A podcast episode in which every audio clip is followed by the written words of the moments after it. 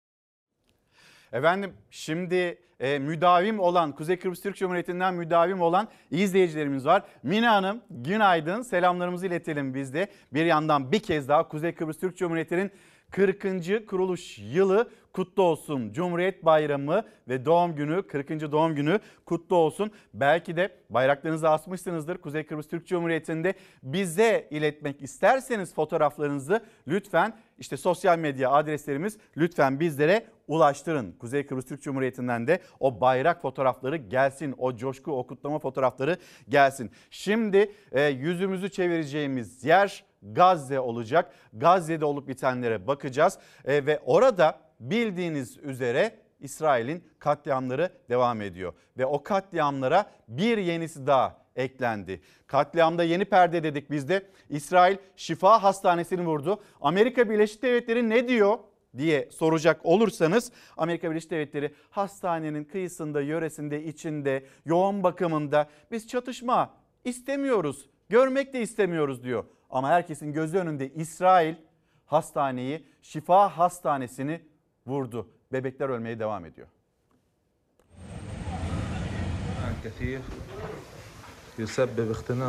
İsrail yoğun bakıma ihtiyaç duyan hastaları bile vurdu şifa hastanesinin yoğun bakımını hedef aldı. Yoğun bakım servisinde hastalar ve doktorlar nefes almakta güçlük çekti.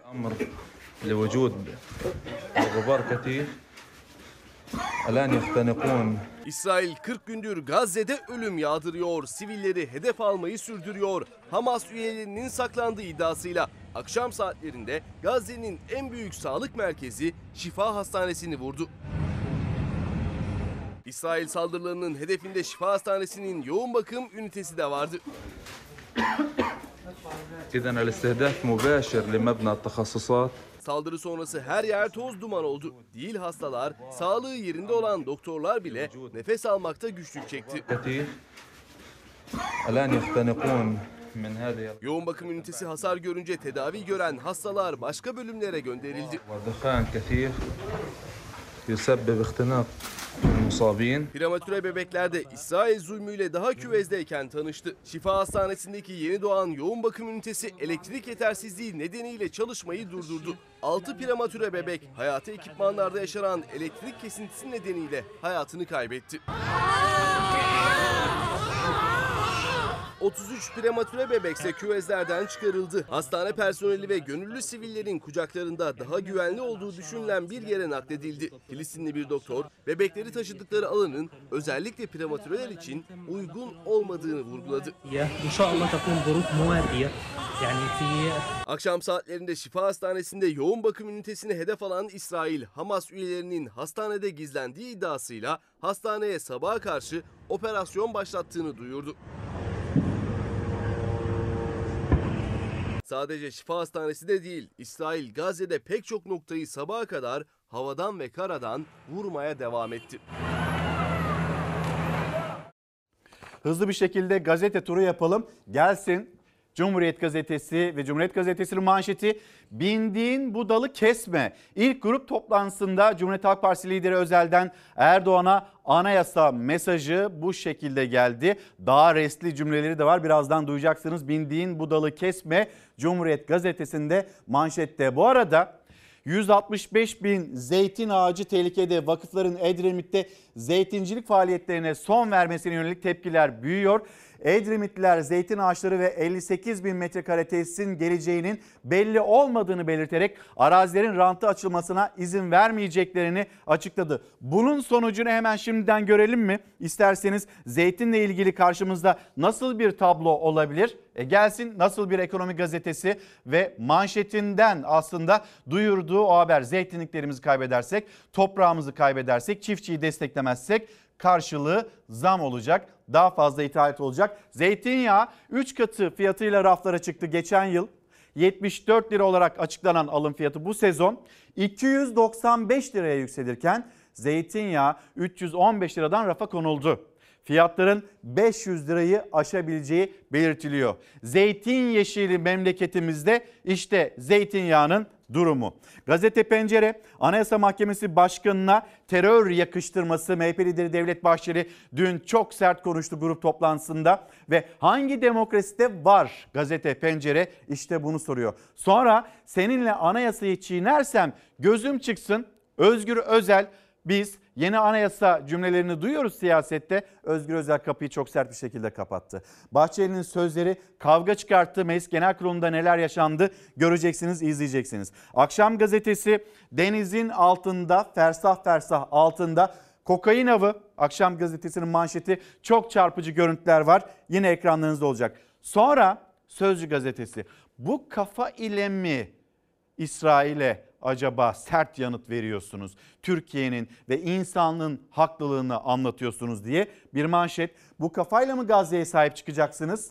İktidar 39 gündür katliam yapan İsrail'e karşı siyasi söylemin dışında ciddi bir yaptırımda bulunmadı. Halksa yere kahve ve kola dökmekten öteye geçemedi. Bu kafayla mı? Öncesini de hatırlatıyor. Sözcü gazetesi. Buyurun amacına ulaşmayan önceki protestolar neler yapılmıştı? Dolar yakılmıştı. Hollanda'ya karşı sert tepki gösterirken portakal bıçaklanmıştı. Sonra yine bir telefon hani markasını söylemeyeyim. Onların da nasıl kırıldığına tanıklık ettik ve bu cümleler, bu yaklaşımlar, bu protestolar hiçbir yere varmadı. Devam edeceğiz gazetelerden. Sözü çok fazla uzatmadan isterseniz yargıda yaşanan deprem e, ya da e, muhalefetin ifadesiyle, tabiriyle anayasal düzene darbe girişimi Yargıtay ve Anayasa Mahkemesi arasında yaşananlar hemen hep birlikte bir bakalım. Bu arada MHP lideri Bahçeli'den Anayasa Mahkemesi'ne terör suçlaması Anayasa Mahkemesi kapatılmalı ya da yeniden yapılandırılmalı dedi. Bahçeli'nin bu sözleri birazdan gelecek. Önce genel bir toparlamasını yapalım. Kararda bu meclisin başkanı Sayın Kurtulmuş'a kararı niye okutmuyorsun diye kafa tutmak var, ayar vermek var, hat bildirmek var, hizaya çekmek var. Küstahlık var, milli iradeyi tanımazlık var. Yargıya saygı mecburidir. Bu kararın gereği Türkiye Büyük Millet Meclisi'nde derhal yapılmalı, konu kapatılmalıdır. Beştepe'de bazı danışmanların yönlendirmeleriyle Türkiye Büyük Millet Meclisi'nin yetkisinin neredeyse gasp edildiği bir durumun ortaya çıkmaması lazım. Cumhur İttifakı ortağı Bahçeli, Yargıtay 3. Ceza Dairesi'nin onama kararını meclis işleme koymalı derken, Can Atalay'ın milletvekilliği düşürülmeli diyen Yargıtay'a destek çıkarken, muhalefet milli irade yok sayılıyor, meclise ayar veriliyor diyerek ses yükseltti. Yeni günde Akşener ve Davutoğlu ile görüşen Meclis Başkanı Numan Kurtulmuş ise konuşmadı, sessiz kaldı. Genel kuruldaysa gerilimi vardı. Bazı hakimler Türkiye Büyük Millet Meclisi'nin çoktandır göremediğimiz başkanına ayar vermeye kalkıyor. Numan Kurtulmuş ölü taklidi yapıyor. Yargıtay 3. Ceza Dairesi görevinin gereğini eksiksiz yapmıştır. Arkadaşlar ortada kriz yok. Ortada anayasanın bir maddesine uymayan bir yargıtay var. Bunun adını koyamazsanız siz kendinize milletvekili diyemezsiniz ki ortada bir anayasa yoksa ortada milletvekili yoktur. Ortada bir cumhurbaşkanı yoktur. Kimin milletvekili seçileceğini bu millet karar vermiştir. Bu millet buraya gelip oturanları seçer dediniz. Bu millet Hatay'da 80 bin oy verdi. Tutuklu olan bir insanı milletvekili olarak seçti. Ne yaptınız? Yargıtay eliyle bu sefer millet iradesine uymama kararı aldınız. Can Atalay'ın milletvekili seçilmesinin üzerinden 6 ay geçti. Yaşanan yargı krizi sürerken gözler de mecliste. Yargıtay'ın Can Atalay kararının genel kurulda okutulup okutulmayacağında yeni haftada genel kurulu yöneten Meclis Başkan Vekili Sırrı Süreyya Önder benim nöbetime denk gelirse okutmam demişti. Bahçeli'nin de sert çıkışından sonra önümüzdeki hafta genel kurulu MHP'li Celal Adan yönetecek. Ümit ediyorum ki dönem sonuna kadar bu karar Meclis Genel Kurulu'nda okunmayarak Türkiye Büyük Millet Meclisi bu ucubeliğin bir parçası olmaz. Asıl darbe ise saray tarafından yürürlüğe konulmuştur. Ortada darbe, devlet, rejim ve yargı krizi değil. Yargısal aktivizmi vardır. Yargıtay'ın kararına verdiği destekle bu anayasaya karşı suçu, bu kalkışmayı ülkenin Cumhurbaşkanlığı makamında oturan yapıyorsa bu en hadsiz darbedir. Bu darbe girişiminde Recep Tayyip Erdoğan'a meydanı bırakmayız, ona dan ederiz. Haddini bilsin. Yüksek yargıda yaşanan krizin siyasette yansıması, iktidar muhalefet arasındaki gerilim de yüksek seyrediyor. Memleketten dehşete düşüren kazaların görüntüleriyle devam edeceğiz. Yalnız gelen mesajlara bir bakalım. X'ten, X hesabından gelen mesajlar. Zeynep Hanım günaydın. Selamlarımızı iletelim. Bir kez daha söyleyelim. Kuzey Kıbrıs Türk Cumhuriyeti'nin bugün Cumhuriyet Bayramı 40. doğum günü ve bayraklarınızı astıysanız bize e, Lefkoşa'dan, Girne'den, Magosa'dan nereden olursa o fotoğrafları lütfen iletin ya da iletebilirsiniz. Bahattin Bey günaydın başlığımız zor, çok zor. Bu fiyatlarla, bu pahalılıkla emeklinin kışı geçirmesi çok zor. Bahattin aracının mesajı bu şekilde. Hatay Payas'tan günaydın diyor Ali Özkul bizlerle birlikte. Ümit İnce Kasım'ın 15'i geldi. Kaloriferler yanmaya başladı. Bundan sonra asıl işimiz zor, çok zor diyor. Kendisi maaşlar yetmiyordu. Bir de üzerine kışın getireceği o masraflar eklenecek. Ne yapacağız? Sonra Erhan Kakıcı o da diyor ki mezarda emeklilik istemiyoruz. Kademeli emekliliği hatırlatıyor. Zor çok zor bu memlekette bu yasal düzenleme içinde emekli olabilmek hatırlatmasını yapıyor. Ve gelelim memleketten kaza görüntüleri.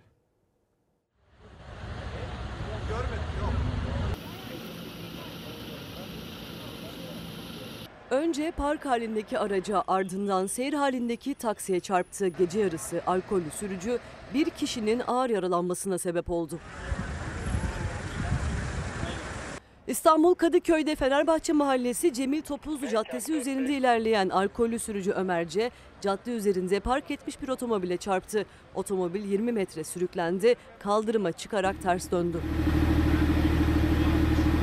Ardından seyir halindeki taksiye çarptı. Taksi şoförü ağır yaralandı. Sağlık ekiplerinin olay yerindeki müdahalesinin ardından hastaneye kaldırıldı. İki araca çarpan taksici yaralayan sürücü Ömerce gözaltına alındı. Burdur'da ise Şehit Kalmaz Caddesi'nde dönüş yapan motor ve otomobil çarpıştı. Motosiklet sürücüsünün bacağından yaralandığı olayda hemen 112 aramaları gerekirken onlar kavgaya tutuştu.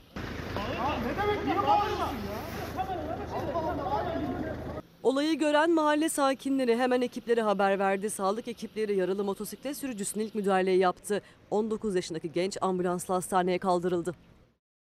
Şimdi Türkiye Büyük Millet Meclisi'ne dönelim. Cumhuriyet Halk Partisi'nin e, grup toplantısı, yeni liderle ilk grup toplantısı ve o grup toplantısında verilen mesaj birlik çağrısı yönünde.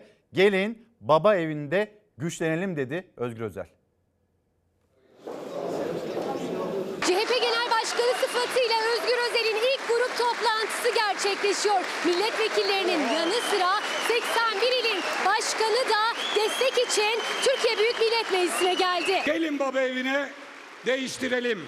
Gelin baba evine güçlenelim. Gelin kimsesizlerin kimsesi olalım. Büyük, güçlü ve zengin Türkiye için baba evi sizleri bekliyor. Grup başkan vekili ve grup başkanı olarak yıllarca kürsünün arkasında oturmuştu. İlk kez CHP Genel Başkanı sıfatıyla grup konuşması yaptı Özgür Özel. Selefi Kemal Kılıçdaroğlu için yaptığı teşekkür konuşması da büyük alkış aldı. Hukukun rafa kaldırıldığı bir dönemde 13 yıl boyunca partimizin genel başkanı olarak Adalet ve Kalkınma Partisi'ne karşı büyük bir mücadele vermiş. Hak, hukuk, adalet diyerek yürümüş dünya siyasi tarihine geçmiş bana ve bu partiye çok emeği olan Genel Başkanımız Sayın Kemal Kılıçdaroğlu'nu saygıyla selamlıyorum. Saygıyla selamlıyorum. Kılıçdaroğlu için bazı isimlerin gözyaşı da döktüğü grup toplantısına ilgi yoğundu. Heyecansa yüksek. Adım atacak yer kalmadı grup salonunda. Yakasına taktığı CHP rozetiyle koşar adım kürsüye çıkan Özgür Özel'in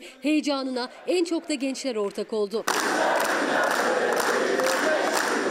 Gençler inandı diye parti gençleşti. Cumhuriyet Halk Partisi genel başkanına emanet değildir. Atatürk bu partiyi gençlere emanet etmiştir. Bu partiyi siz iktidar yapacaksınız. Şimdi bu şartlar altında geçim, bu şartlar altında yaşam çok zor diyen izleyicilerimiz var ve bugün de aslında ekonomi ağırlıklı bir yayın gerçekleştireceğiz. Biz size İstanbul'u, mega kenti, mega kentte insanların hayal kurup kuramadıklarını anlatacağız. Ama lütfen siz de e, memleketin hemen her yeri öyle İstanbul'dan da çok farklı değil. Siz de lütfen yerinizde yurdunuzda yaşamla ilgili mesajları bizlere ulaştırın. Zor çok zor başlığı altında konuşurken. Peki bir zorluk daha var vatandaşın üzerinde vergi yükü zorluğu ve bu e, vergi yükünden biraz olsun vatandaş rahat alsın biraz olsun kurtulabilsin diye DİSK, DİSK Başkanı Arzu Çerkezoğlu İstanbul'dan Ankara'ya bir yürüyüş başlattı. Son zamanlarda tanık oluyorsunuz zaten memlekette derdi olan çıkıyor evinden ve sonra da Ankara'ya yürüyor. Dikkat çekmeye çalışıyor. Bizim de sesimizi duyun demeye çalışıyor. Antalya'dan kiracılar yola çıktı. Ev alamıyoruz, bark alamıyoruz, ev kiralayamıyoruz diye. Onlar da şimdi yollarda. Onların da sesini duyacaksınız. Disk işçiler onların çabası, onların sesine gelecek olursak Arzu Çerkezoğlu yolda yürürken önünü işçiler kesti. Önünü vatandaşlar kesti ve şu ses yükseldi. Vergide adalet istiyoruz. Vallahi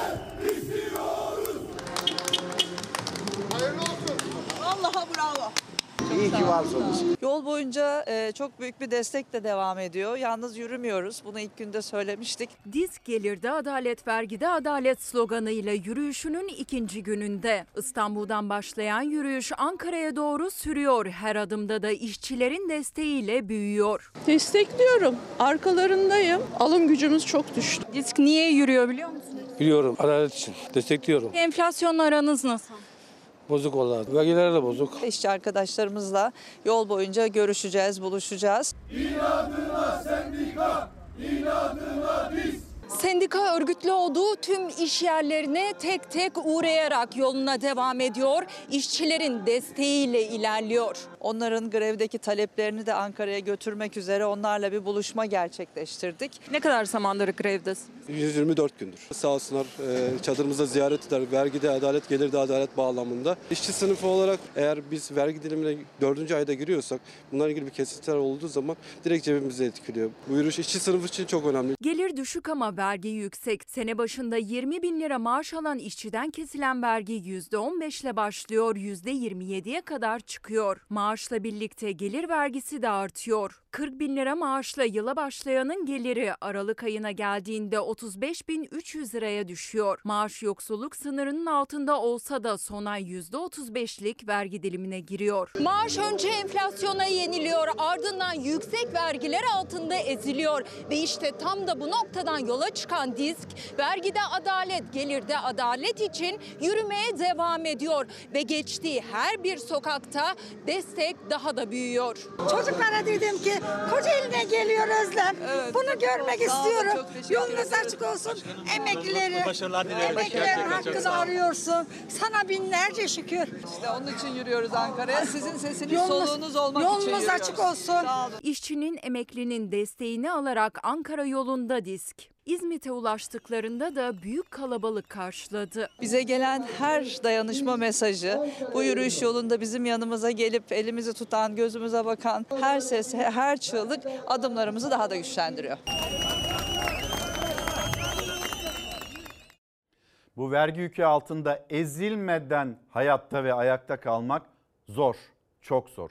Şimdi izleyicilerimiz de yazıyor. İstanbul özelinde belki bir pencere açacağız, bir parantez açacağız ama lütfen siz kendi yerinizden yurdunuzdan da mesajları iletin bizlere. İstanbul'da yaşamak cehenneme döndü. Hayat pahalı, ulaşım dert. Bu arada İstanbul'da ulaşımla ilgili taksi ücretleriyle ilgili bir istek var, bir talep var. Ağustos ayında zam gelmemiş miydi? Yetmiyor diyor taksici esnafı ve yeni bir zammın kapısını aralamak istiyor bu ay sonunda. Olmazsa önümüzdeki ay sonunda %65'lik bir zam talepleri var. Haberi izleyeceksiniz ve insanlar sinir küpü diyor izleyicilerimiz İstanbul için. Peki burada bu memlekette İstanbul'da yaşamak zor da deprem bölgesinde kolay mı? Çok zor. Şimdi sizleri deprem bölgesine götüreceğiz. Lütfen yetkililer buradaki ailenin, buradaki büyüğümüzün sesini duysunlar. Ve diyorlar ki çatımız, aşımız, suyumuz yok. Depremin üzerinden aylar geçti. Şubat nere, Kasım nere aylar geçti. Bakın insanların haline. Banyomuz yok, bir suyumuz yok, elektriğimiz yok. Aha gözünüz görüyor işte. Kahramanmaraş Elbistan'dan geldik. Biz depremden geldik. Evlerimiz kepti. Şimdi ise de kalacak bir yerimiz yok bizim. Ev istiyorum. Yiyecek istiyorum. Çorum çocuğum var, öksüzlerim var. Şimdi ise de kalacak yerim benim yok. Kadirli'ye geldik. Şimdi ise de Yeşiltepe mezarlığının oradan. Paramız yok, pulumuz. Bize el yardım eyledi. Geldiğimiz yerdekiler yardım eyledi. Benim öksüzlerim var. Bir sürü altı yedi tane. Üç dört aylık biz. Çadırımızı geldik kurduk buraya. Kalacak bir ev istiyorum ben. Yok, hiçbir şeyleri yok.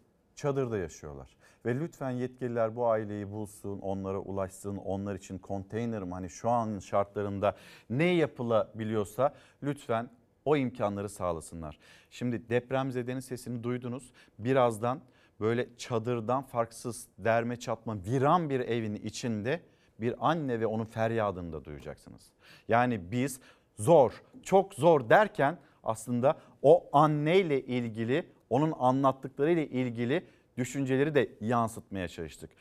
Lütfen mesajlarınızı yine bizlere ulaştırın hatırlatmış olalım. Peki şimdi nereye gideceğiz? İstanbul'a gideceğiz. Bir restoranda denetim yapan polisler o denetim yapan polislere restoranın sahibi orada çalışanlar müdahale ettiler. O müdahale anını kaydeden bir gazeteci oradaydı. O anda oradaydı. işini mesleğini yapıyordu. O gazeteciye de öfke yöneldi. Bursa.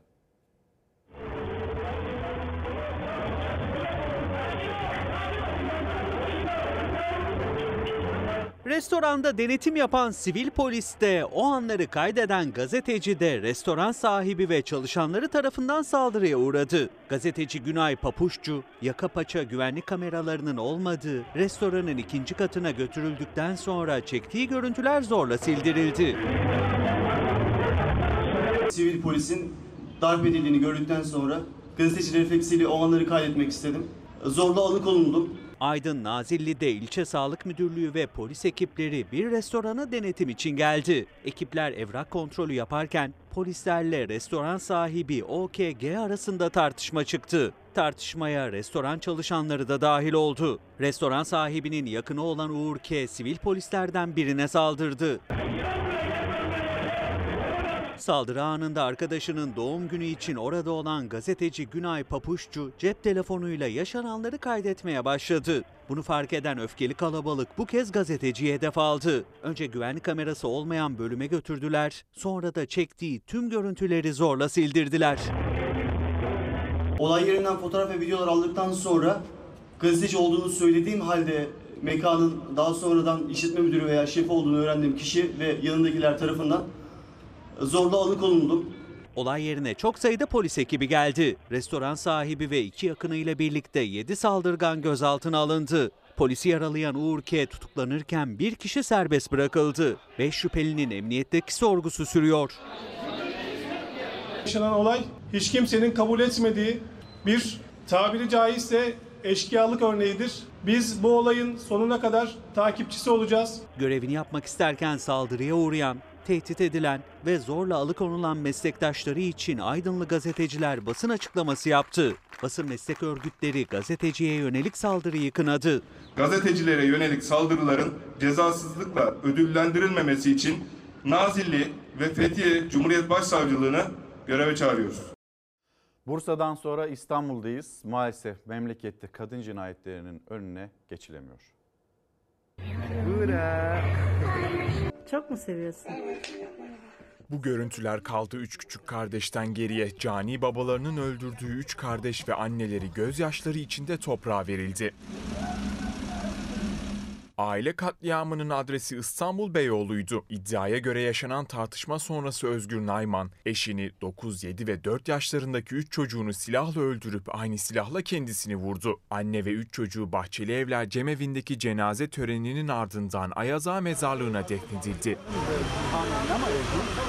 Onlar toprağa verilirken şiddetse durmadı. Denizli'nin Pamukkale ilçesinde erkek arkadaşı Yusuf Cavlak'la sokakta yürüyen Özlem Ülker, eşi Emin Ülker'in pompalı tüfekli saldırısına uğradı. Saçmaların isabet ettiği Cavlak ve Ülker hayatını kaybetti. Cinayet zanlısı Emin Ülker olay yerinden ayrıldıktan sonra aynı silahla kendi hayatını da sonlandırdı. İstanbul Sultan Gazi'de de Tuncay Sağ boşandığı eşi Pınar Bektaş'ı evinde katletti. Olay sırasında evde bulunan Sağ'la Bektaş'ın 9 yaşındaki kızları komşularının evine sığındı. Tuncay Sağ cinayet sonrası polise giderek teslim oldu. İfadesinde düğünde giyeceği elbiseyi gösterince aramızda tartışma çıktı dedi. Pınar Bektaş Erzurum'un Tekman ilçesine bağlı Gümüşlü köyünde son yolculuğuna uğurlandı. Bizim için bu haberleri de paylaşmak zor, çok zor. Bir gün gazetesi manşeti memleketin hali, olup bitenler. Acaba kasada para var mı yok mu ya da emekliye niye ayrım yapıldı, niye herkese e, o 5 bin liralık ikramiyeler verilmedi denilirken bakın manşetteki habere. Haraç mezat satış başladı iktidar dışarıda para bulamadıkça miras yediye dönüştü. TOKİ 44 ilde 622 araziyi 5 milyar 588 milyon lira e, muhabben bedelle satışa çıkardı. Arazilerin %22'si Antalya'da. Ayrıca hazinenin 12 taşınmazı da elden çıkarılacak. Haraç, mezat satış başladı. Ve bir haber çarpıcı Timur Soykan'ın haberi. Yok canım o kadar da değildir diyorsunuz tabii haberi okurken. Hac yolunda rüşvet izi var. Bir rüşvet haberi de Diyanet İşleri Başkanlığı görevleri için e, görevlerinin içinde bulunduğu hac organizasyonundan geldi. Onlarca acenta işin içinde. Acenteler kimliklerini eline geçirdikleri insanlar üzerinden hac başvurusu yaptı. Kurada isimleri çıkanların yerine rüşvet alarak yedek adaylar yerleştirildi. Yedek hacı adaylarının listesi ve iletişim bilgilerinin Diyanet'in veri tabanından alınmış olması acente sahipleriyle başkanlık çalışanları arasında çok sıkı işbirliğine işaret ediyor. Hac yolunda rüşvet izi bugünün önemli haberlerinden birisi Timur Soykan imzalı. Şimdi de Milli Saraylara bakalım. Milli Saraylarda titiz bir restorasyon çalışması.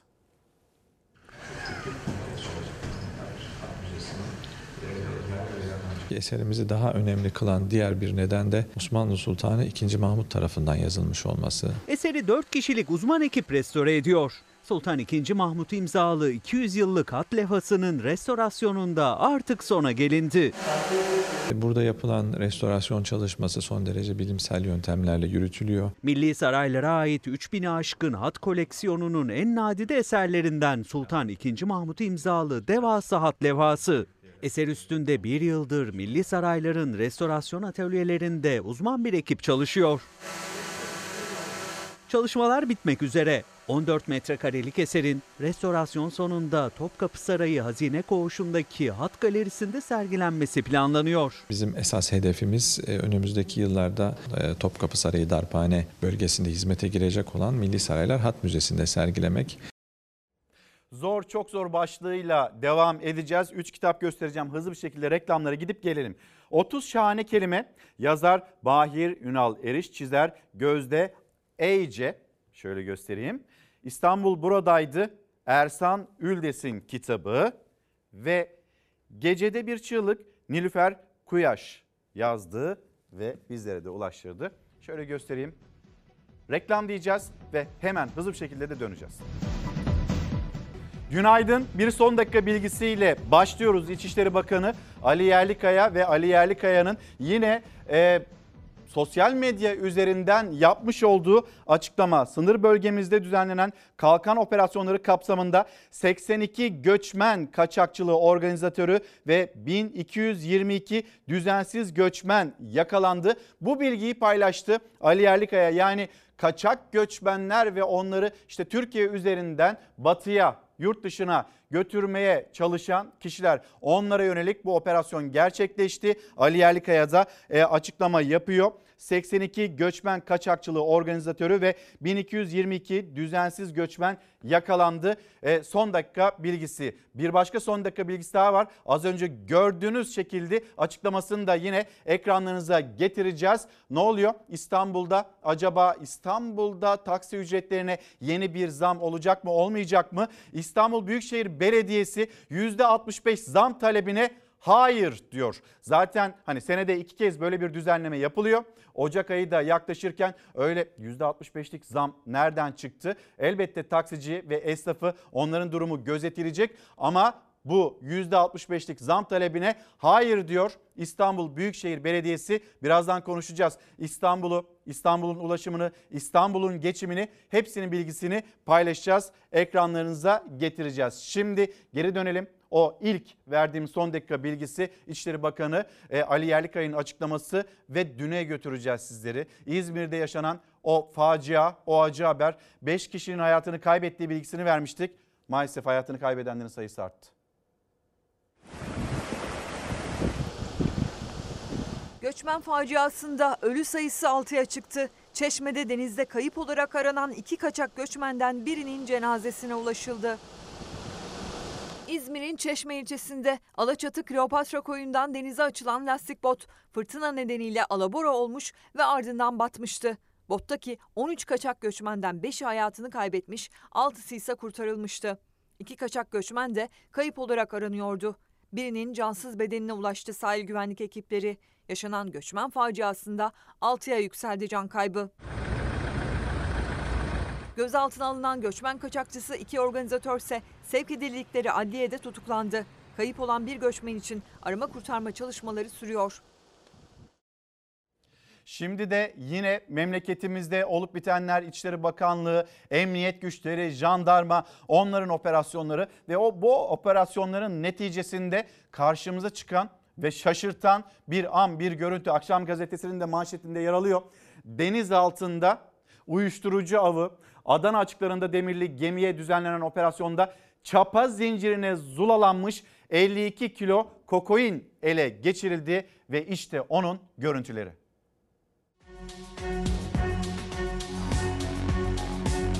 Limanlarımızı yakından takip ediyoruz diye paylaştı Bakan Ali Yerlikaya operasyonu. Adana yumurtalık açıklarında demirleyen Liberya bandralı kuru yük gemisi Berge Torre, gemiye düzenlenen operasyonda yaklaşık 52 kilogram uyuşturucu madde ele geçirildi.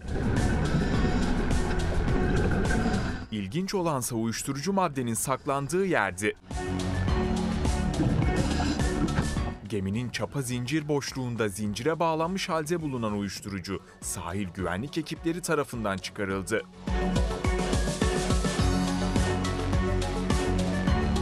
Gemi kaptanı, yardımcıları ve mürettebattan 26 şüphelinin ifadelerine başvuruldu. İçişleri Bakanı Ali Yerlikaya, operasyonu sosyal medya hesabından zehir tacirlerine göz açtırmayacağız vurgusuyla paylaştı.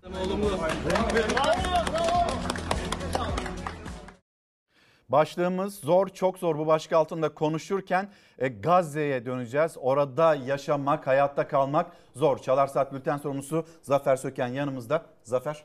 Günaydın. Sabah ilk saatlerde verdik yani bültenin başlangıcında verdik. İsrail önce dün akşam Gazze'de yoğun bakım şifa hastanesinin yoğun bakım ünitesini vurdu. Ardından sabaha karşı da Gazze'deki şifa hastanesine bir operasyon başlattı. İsrail'in iddiası şu Hamas üyeleri şifa hastanesinde saklanıyor. Hamas bu iddiayı tabii ki yalanlıyor ve Bodrum katında İsrail askerlerinin şu an arama yaptığı yönünde bir bilgi var. İsrail burada tabii hastaneyi vurmasının hiçbir geçerli sebebi asla yok. Hamas'ın saklandığını iddia etmesi de yeterli değil. Çünkü orada yine görüntüler ekrana gelmişti sabah. Hastalar nefes alamıyor.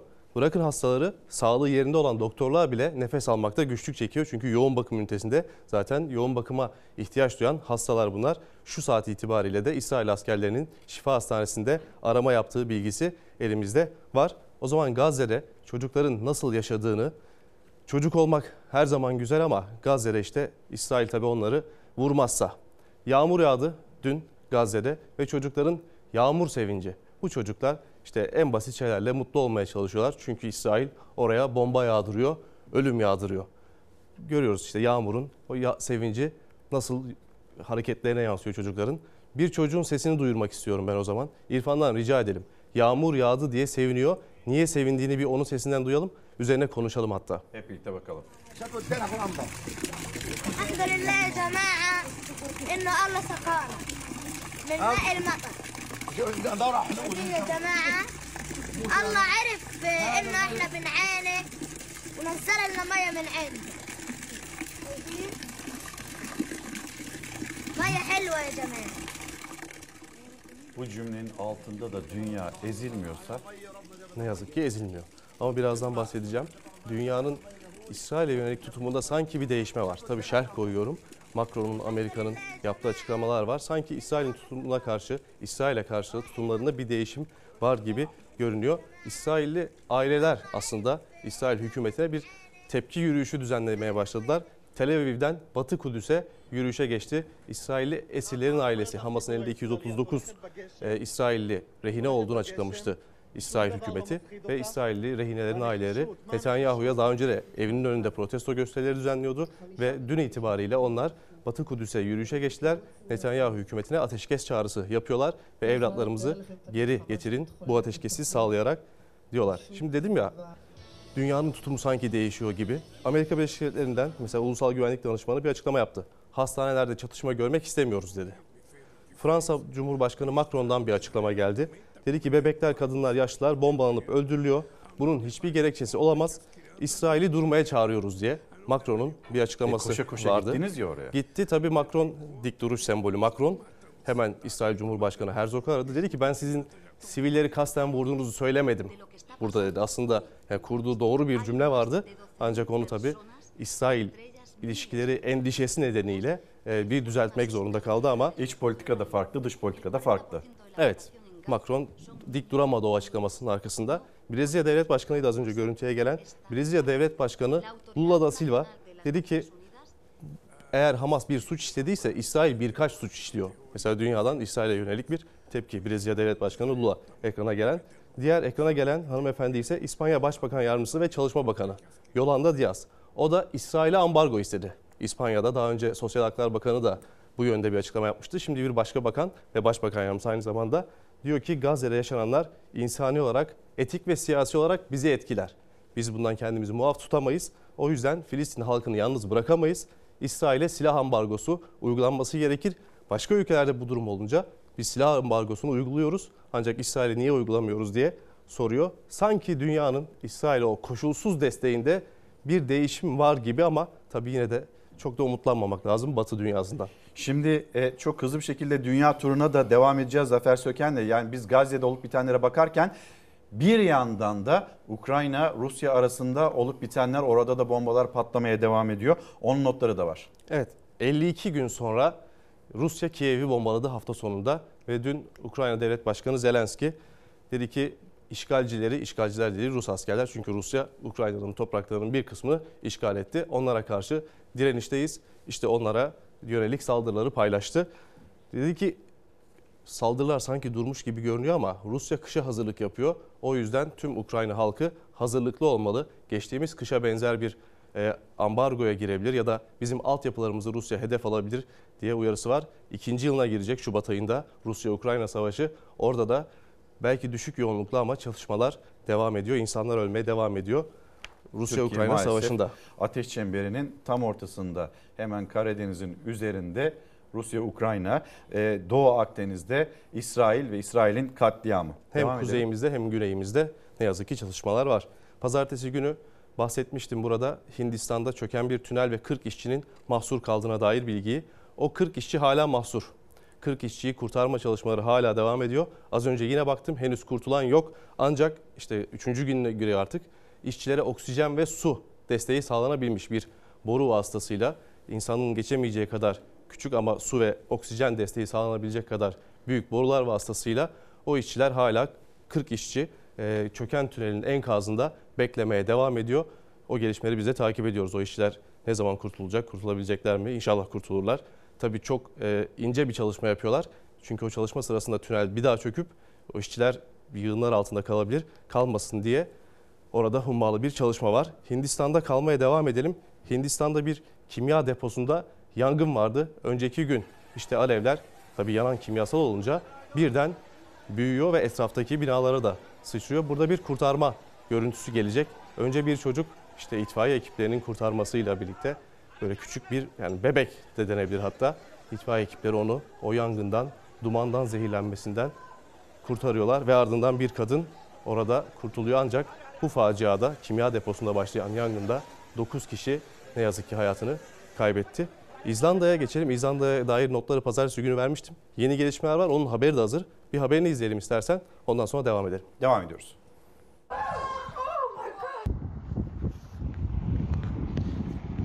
Bir günde 900 deprem oldu. Yollar çöktü. Dev yarıklardan dumanlar yükseldi. Binlerce kişi tahliye edildi. İzlanda'da lav püskürtmeye hazırlanan yanardağ paniği yaşanıyor.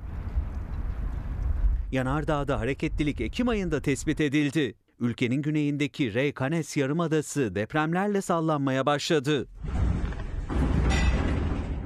Her geçen gün hem depremlerin sayısı hem de şiddeti arttı.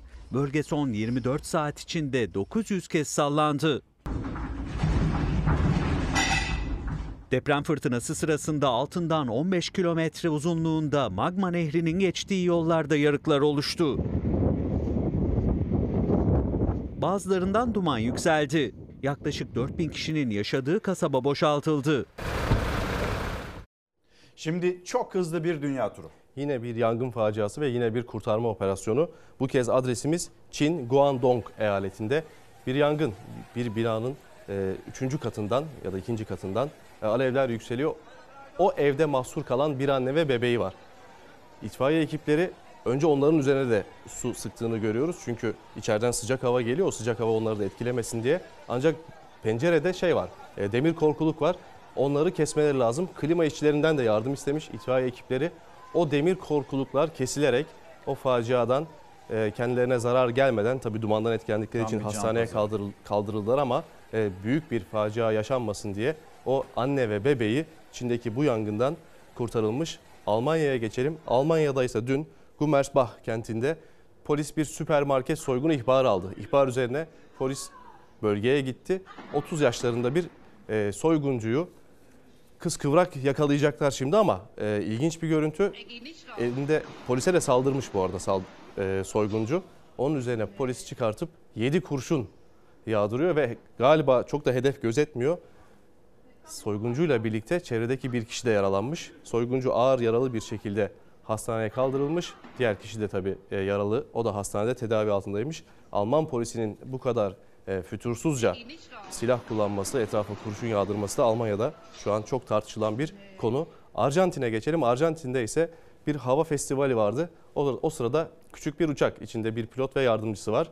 Ancak o hava festivali ne yazık ki e, faciayla sonuçlandı. O küçük uçak havalandıktan biraz sonra kontrolünü kaybediyor pilot.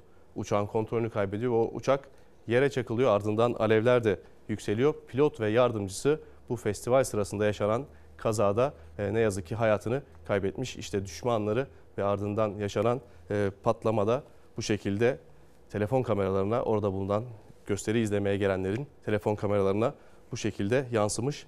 Rusya'da ise Yekaterinburg'da e, hemzemin geçitte trafik kurallarına uymayan bir sürücü işte tam orada ekranın sol köşesinde kırmızı ışık yanarken kendisine yani otomobiller için kırmızı ışık yanarken o hemzemin geçitten geçmeye çalışınca oradan gelen bir tren o tren arabayı adeta işte biçip geçiyor.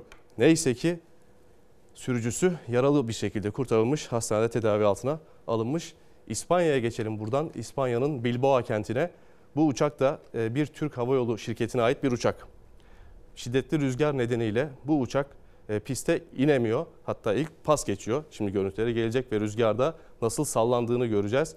Allah korusun çok büyük bir facia yaşanabilirdi. Hem mürettebat hem de yolcular için. İlk dediğim gibi ilk denemesinde büyük ihtimal pilot da Türk çünkü dediğim gibi bir Türk Hava Yolu şirketine ait uçak bu. İlk denemesinde e, piste inemiyor ancak ikinci denemesi başarılı bir şekilde gerçekleşiyor. Büyük bir facianın eşiğinden de dönülüyor İspanya'nın Bilbao Neyse ki. kentinde. Neyse ki. O zaman deprem haberi verelim. Deprem haberleri ne yazık ki veriyoruz ama bu deprem görüntüsü ilginç. Endonezya'da Banda Denizi'nin e, açıkları burası. Dalgıçlar o sırada dalıyorlar, mercanları, balıkları inceliyorlar ancak işte tam da şu sırada bahsettiğim gibi bir 7,2 büyüklüğünde deprem yaşanıyor. Yani denizin altında deprem böyle yaşanıyor. Birden sallanmaya başlıyor. Onlar da tabii suyun altında normalde hissetmek çok mümkün olmayabilir ama etrafın işte o denizin dibindeki kumların nasıl dalgalandığını, nasıl kabardığını görüyoruz. Dalgıçlar da 7,2 büyüklüğündeki depreme deniz altında yakalanınca mercanlara tutunarak kendilerini koruyorlar. Neyse ki onlara da bir şey olmadan e, bu depremi atlatıyorlar. Hindistan'a gidelim. Bir grup akıllı sinemadalar. Sinemada çok sevdikleri bir oyuncu Selman Khan film gösterimi sırasında Selman Khan'ın sahnesi ekrana gelince bir kutlama yapmak istiyorlar. Şimdi bu görüntüler benim aklıma Eylül ayının sonlarında Irak'ta yaşanan düğün faciasını getirdi. Ama neyse ki burada hiç kimseye bir şey olmamış. Kapalı bir mekanda, sinema salonu gibi bir yerde havai fişek atıp kutlama yapmak yani hangi aklın eseri bilmiyorum. Yine büyük bir facia olabilirdi. Olabilirdi. Neyse ki kimseye bir şey olmamış. Bir can pazarı yaşanıyor aslında burada. Bağırış bağır seslerini duyduk. İnsanlar kaçışıyorlar. e, çığlık atarak, bağırışarak kaçıyorlar. Ve o kendisi için bu havai fişeklerin atıldığını öğrenen Selman Khan da bir açıklama yapmış. Demiş ki bu çok tehlikeli. Lütfen bunu yapmayın diye. Rusya'dan bir başka görüntüye gidelim. Bir kişi ikinci doğum günüm diyerek bu anları paylaşmış. Yaya geçidinde bir kişi şimdi bu görüntüsü geldi. Tam kamyonun oraya geldi. Ancak kamyon ilerlemeye devam ediyor ve o kişi kamyonun altından çıkıyor ve burnu bile kanamadan çıkıyor. Böyle hemen ayağa da kalktı. Zaten bu benim Gerçekten ikinci yeni bir doğum hayat, günüm. ikinci bir hayat. Evet şans eseri mucize bir şekilde o kamyonun altında ezilmekten kurtuluyor. Son olarak belki bizi biraz olsun tebessüm ettirecek ama aslında düşündürecek de bir görüntü. Güney Afrika'dan geldi. Büyük ihtimal izleyenlerimiz diyecek ki her çalışma ortamında böyle insanlar var. Burası Güney Afrika. Güney Afrika'da aşırı yağmurlar sonucunda bir yolun bir kısmına su birikintisi meydana gelmiş bir kısmında. İki işçi daha doğrusu üç işçi o suyu nasıl tahliye ediyorlar gördük. Yani böyle çok aheste aheste. Bu da bir diğer işçi o toplanan suyu çevredeki hemen Dostlar yanlarındaki alışverişte görsün mü diyelim. hemen yanlarındaki dereye boşaltıyor ve ardından işte çok yavaş bir şekilde hiç aceleye getirmeden oraya gidip tekrar kovayı koyuyor. Şimdi bir daha çalışacaklar. Kendilerini çok fazla yoruyorlar. Belki yıllık izin de almışlardır bundan sonra dinlenmek için. Fazla O mesai işçiler- yapıyorlar. Tabii fazla mesai yapmışlar. Yıpranma payı da almaları gerekir belki de bu kadar yoğun çalışma sonucunda. Ama dediğim gibi her çalışma ortamında da ne yazık ki böyle durumlar yaşanabiliyor diyelim. Zafer Söken teşekkürler. Çalar Saat Bülten sorumuz dünyanın notlarını getirdi. Şimdi yıpranma yıpranma payı demişken bir de taksiciler, taksici esnafı onlar da diyorlar ki e, bizim araçlarımız yıpranıyor. Sonra akaryakıta sürekli zam geliyor. İstanbul'da taksici esnafı yeniden zam istiyor. Daha yeni Ağust- Ağustos ayında zam gelmişti. Şimdi yeni zam oranı talepleri %65 indi bindi ücretinin 115 lira olmasını istiyorlar. İstanbul Büyükşehir Belediyesi ne diyor? Şimdi konuşacağız. Açılış 19.17 kuruştu. Kilometre 13.75 kuruştu. İndi bindi 70 liraydı. Bu oranlara %65 oranında zam yapılmasını talep ettik. Yani maliyetler kurtarmıyor diyorlar. İstanbul'da taksici esnafı bir kez daha zam istedi. %65 oranında. Biz de giderlerimizin karşılığında %65 oranında zam talebinde bulunduk. Ağustos ayıydı. UKOME kararıyla taksi tarifelerine zam yapıldı. İndi bindi 70 lira olurken taksimetrenin açılışı 19 lira 17 kuruşa yükseltildi. Kilometre başı ücret de 13 lira 75 kuruşa. Şu anda artan yakıt maliyetleri, amortisman giderleri, e, hayatımıza birebir etki eden enflasyon giderleri ve bunun altında biz resmen eziliyoruz. Üzerinden 4 ay geçti. Taksiciler yeni zam talebiyle ses yükseltti. İstanbul Büyükşehir Belediyesi'ne başvurularını yaptılar. Biz de şimdiden zam talebimizde bulunmuş olduk. İstenilen zam oranı %65. Ay sonunda yapılacak olan UKOME toplantısında teklifleri kabul edilirse taksi indi bindi ücreti 115 liraya yükselecek. Kilometre başına ücret 22 lira 69 kuruş, taksimetre açılışı ise 31 lira 63 kuruş olacak. Konuğumuz var. İstanbul Büyükşehir Belediyesi Genel Sekreter Yardımcısı Sayın Buğra Gökçe Çalar Saat'te. Günaydın. Günaydın Sıcak efendim. bir e, manşetle aslında başlıyoruz yeni güne. Ve Günaydın. İstanbul Büyükşehir Belediyesi burada taksici esnafının durumunu biliyor ama Evet. vatandaşın da durumunu biliyor. İstanbul Büyükşehir Belediyesi taksici esnafının %65 zammına ne diyor? Şimdi e, şu anda böyle bir gündem yok e, birincisi. Yani %65 rakamını e, neye göre bulunduğunu da bilemiyorum. E, Bu ayın sonundaki UKOME'mizde böyle bir gündem yok. 6 ayda bir e, UKOME'lerimiz zam gündemi içerecek şekilde toplanıyor. Aralık sonundaki e, rakamlara göre e, Aralık sonu ya da Ocak sonunda bu zam gündeme gelebilir. Ocak e, UKOME'sinden önce bu rakamı zikretmek doğru değil. E, kaldı ki %65 gibi bir zam şu an için e, hiçbir şekilde uygun görebileceğimiz e, bir rakamda değil. Fiziki temeli de yok.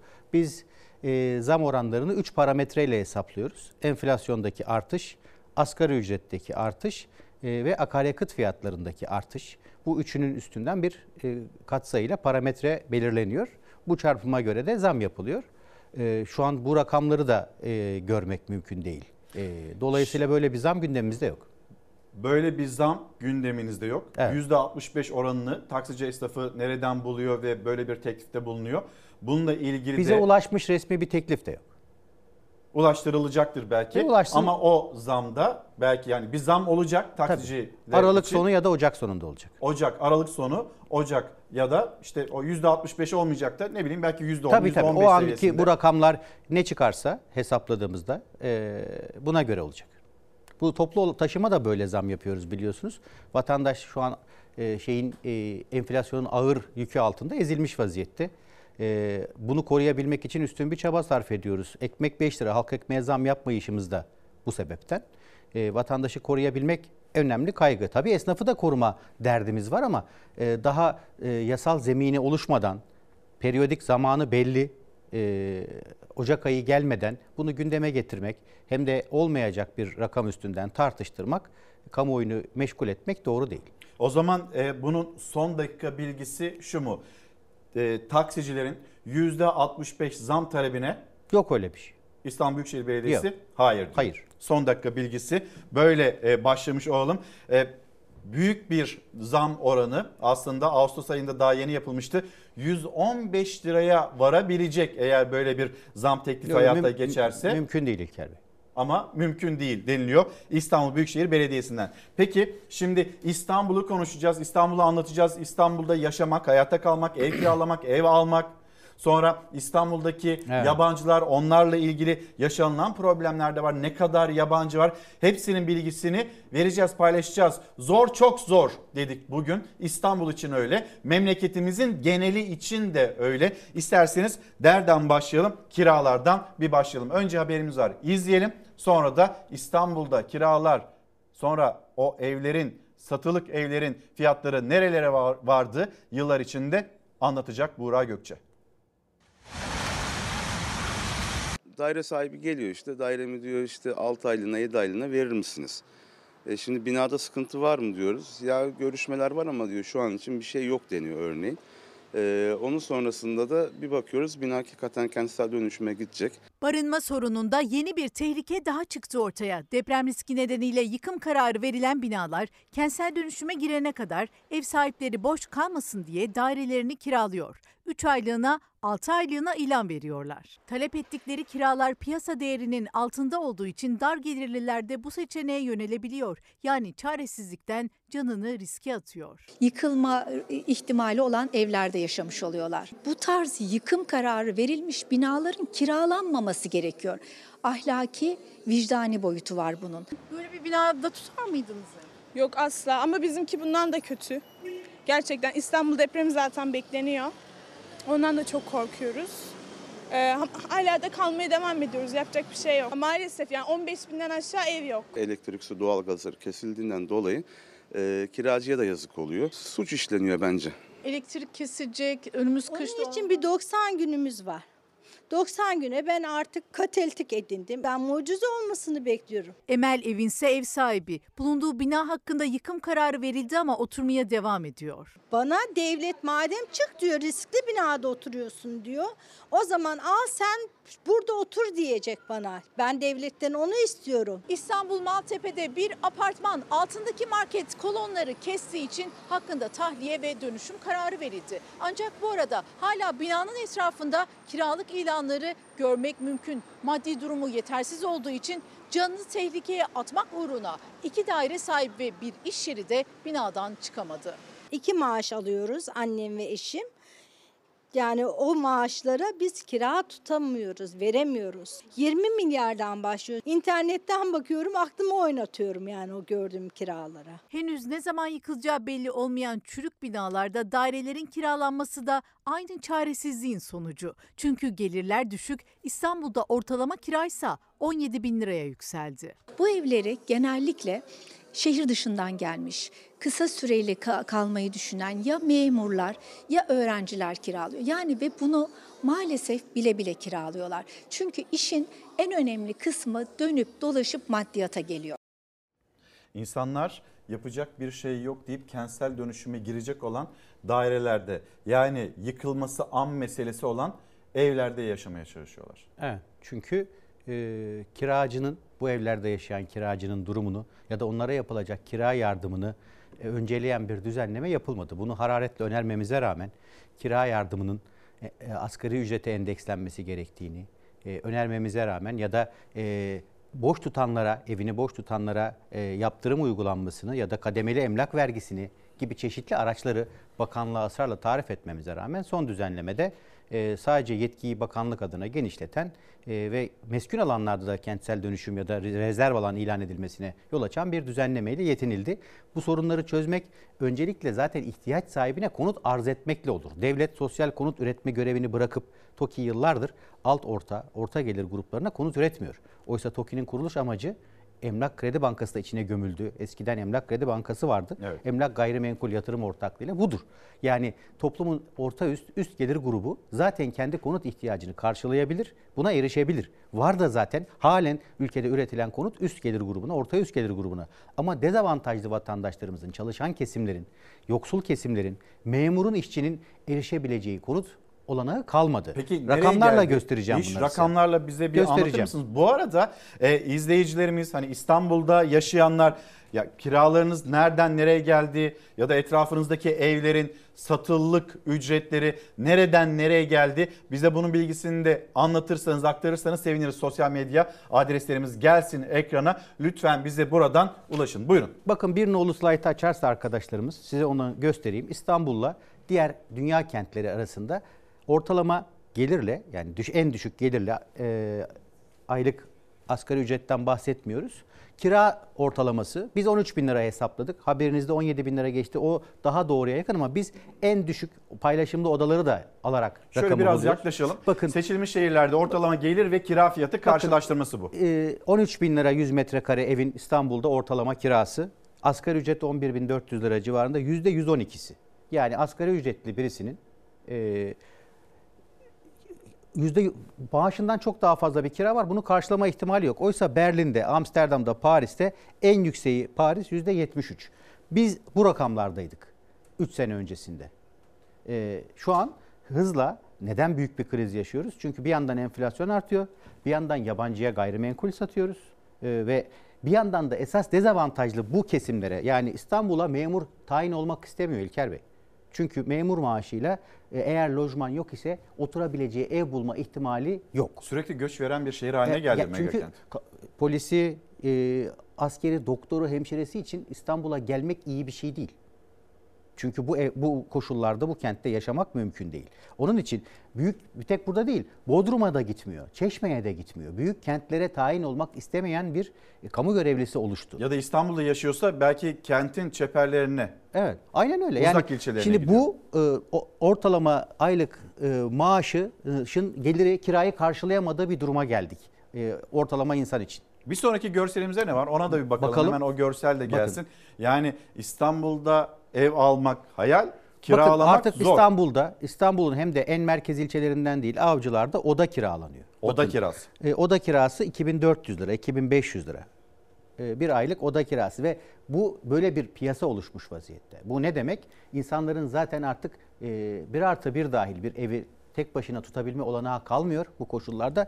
Bir odamız olsun ve o od- oda üstünden barınma ihtiyacımızı giderelim e, Öğrenciler için geldi. bir seçenek mi Sa- sunuluyor? Sadece öğrenciler için değil. Şey kamu görevlilerinin bir bölümünün de böyle sorunlarını çözmeye çalıştığını duyuyoruz. Yani büyük bir barınma krizine gidiyoruz. İstanbul'da çalışan kesimlerin de emeklilerin de e, barınma krizi giderek büyüyecek. Yani çünkü devlet asli vazifesi olan bu insanlara konut üretme yahut evleri eskimiş ise evlerini yenilemek için, deprem riskini azaltmak için yenileme sürecinde kira yardımı yapma ya da sosyal konut üretip onu oraya rezerv alana taşıma anlamındaki vazifesi yerine bu askeri alanları, yeşil alanları e, imara açıp buralarda lüks konut siteleri yaptığı için birileri 5. 15. konutuna sahip olurken esas ihtiyaç sahiplerinin e, başını sokacağı konutu bulamadığı, tabutunda yaşamak zorunda olduğu bir süreci yaşıyoruz. Peki bir sonraki e, görsel bize İstanbul için neyi anlatıyor? Bakın İstanbul Planlama Ajansımız yaşam maliyetlerini İstanbul'da tek tek analiz etti. Yani biz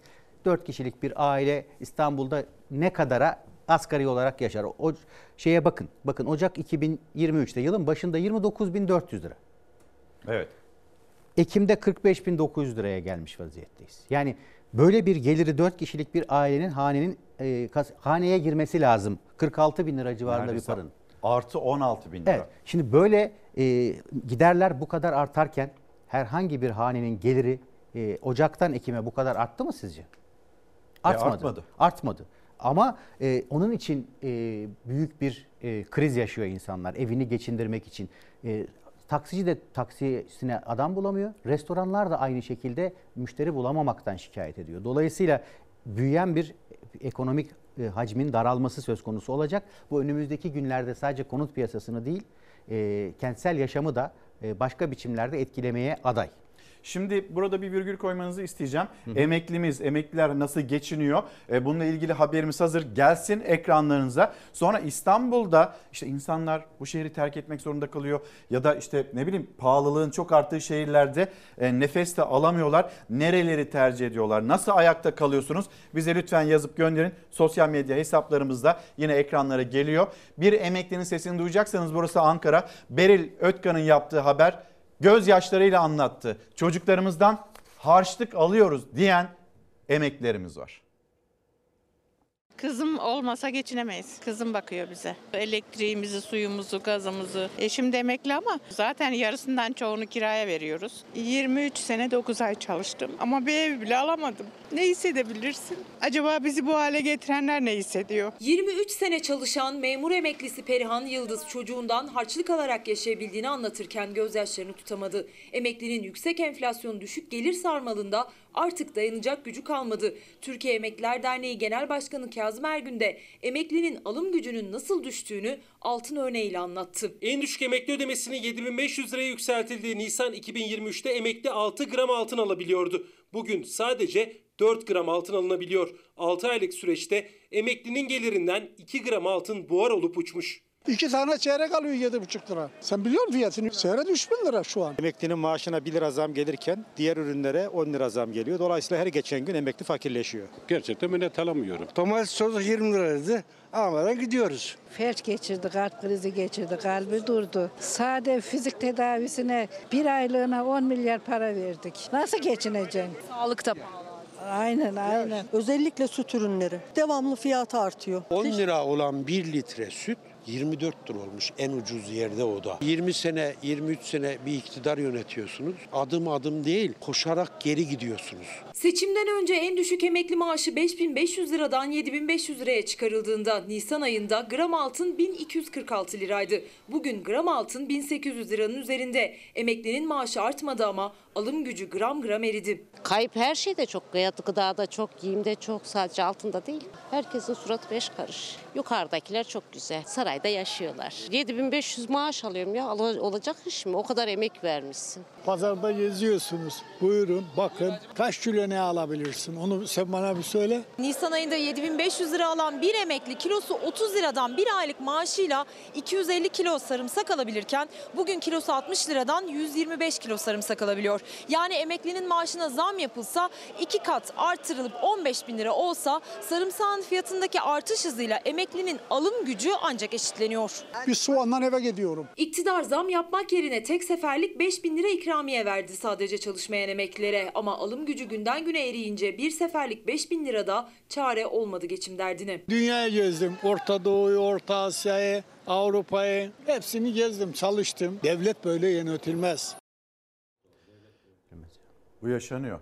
Yani devletin burada bir bu yaşanan probleme bir çözüm bulması gerekiyor. İşte İstanbul İstanbul'u konuşuyoruz. Siz de bize lütfen anlatın. Yani yıl başında İstanbul'da ortalama yaşam maliyeti 30 bin liralarda. 2023'ün Ekim ayında Kasım'a geldik. Kış yaklaşıyor. Daha da artacak maliyetler 46 bin lira seviyesine geldi. İstanbul'da ev alabilme hayali hani buna dair notlarımızla ilerleyelim. İki Devlet Bankası ve onların faizleri üzerinden baktığımızda ne dersiniz buna? Bakın İstanbul'da e, ortalama 4,5 milyon liradan bahsediyoruz en düşük konut fiyatını. Bir vatandaş 2,5 milyon liralık banka kredisi almak istese bankaların web sitesinden aldığımız rakamlar 10 yıl vadeli de parayı ödemek istese bu 2,5 milyon 9,5 milyon civarına geliyor. Her iki banka içinde kamu bankası olduğu için söylüyorum ve vatandaşımızın aylık 10 yıl süreyle ödeyeceği paranın 80 bin lira olduğunu söyleyeyim. Şimdi vatandaşımızın evine böyle bir para girmiyor ki. Dolayısıyla bu krediye erişip krediyle ev alma şansı da yok. Yani e, bir o vatandaşa uygun konut üretilmiyor. İki, o vatandaşa uygun kredi ve uzun vadeli düşük faizli kredi olanakları sağlanmıyor. Dolayısıyla üretilen konut e, birilerinin yatırım aracı olarak kullandığı 5. 15. konut. Gerçekten barınma ihtiyacını çözmek isteyen, haberlerinize konu olan vatandaşların serzenişine kulak verecek e, konut üretimi de, finansman olanakları da, kredi olanakları da devletimiz tarafından sağlanmıyor. Kira öder gibi ev sahibi olun denilir de eskiden. E, rakamlar bunlar Şimdi efendim. Ben- ben- ev öder gibi Evet. kiracı olun Evet. noktasına Gelmiş geliyor vaziyetteyiz. artık. Çok memleket. ironik. 2,5 milyon lira kredi çekiyorsunuz 10 yıl. Aylık e, ödemesi 80 bin lira neredeyse ve 10 yıl sonra ödeyeceğiniz para o evin parası meblası 9,5 milyon liraya ulaşacak. Bir sonraki slaytta Şimdi bu tabii İstanbul değil yani Türkiye'nin dört bir yanında 2,5 milyon lira kredi çektiğinizde karşınızda 10 yıl sonra böyle bir rakam olacak. Bakın İlker Bey, mülksüzleşiyoruz. Esasında Türkiye Cumhuriyeti vatandaşları e, 2002 yılında konut sahipliliği, ev sahipliliği olma oranı bizde 73'müş. %73, 100 kişiden 73'ü ev sahibiymiş. Geldiğimiz 2022'de 56.7'ye düştü. Bu bir tek hani bu anlamıyla ne, ne var bunda diyebilirsiniz. Yani bunda ne var diyebilirsiniz. Bu bizi Avrupa'nın en gerisine getirmiş vaziyette. Diğer Avrupa ülkeleri, diğer dünya ülkelerinde mülksüzleşme, ev, ev sahibi olamama e, bu kadar vahim bir durumda değil. Biz neden bu kadar e, hayat pahalılığı açısından sıkıntı yaşıyoruz? Evimiz olmadığı için giderlerimizin önemli bir kısmını kiraya ayırmak zorunda kalıyoruz. Bir sonraki slaytı gösterirseniz o karşılaştırmayı daha net anlatacağım. Bakın Avrupa ülkelerinde Romanya'da %96 tamam diyelim ki Doğu bloğu ülkelerinde bu oran devlet e, desteğiyle, Desteğiyle. bu hale gelmiştir. Romanya, Slovakya, Hırvatistan ama bakın Portekiz, İspanya, İtalya, Yunanistan bunların hepsinde 73'lü rakamlarda yani 70'li rakamlarda bizim 2002 yılındaki rakamımızda. Ama şu anda biz %56'ya düşmüş vaziyetteyiz. Bu Türkiye gibi bir ülkede hani e, evin başına sokulacak evin kutsal kabul edildiği ve bütün hayatın buna göre kurgulandığı, e, ilk yatırımla, ilk e, eldeki kaynakla ev alındığı bir yerde rakam bu kadar düşükse ilk yatırım yapılabilir durumdan çıktık demektir. Yatırım yapabilir halden çıktık. Sadece gündelik hayatımızı ikame ediyoruz demektir. Bu rakamlar üstünde düşünmemiz gereken İki, bu insanlara da ev sahibi olmasına ilişkin olanakları yaratmadığımızla yüzleşmemiz gereken durumlar. Şimdi bir haberle de daha devam edelim istiyorum. E, bu arada yönetmenimizden İrfan'dan rica edeyim. Yani siz konutlarla ilgili tabloyu anlatıyorsunuz. Gıda enflasyonunda Türkiye nerelerde? OECD'nin bir hesaplaması var. Gıda enflasyonunda Türkiye zirvede.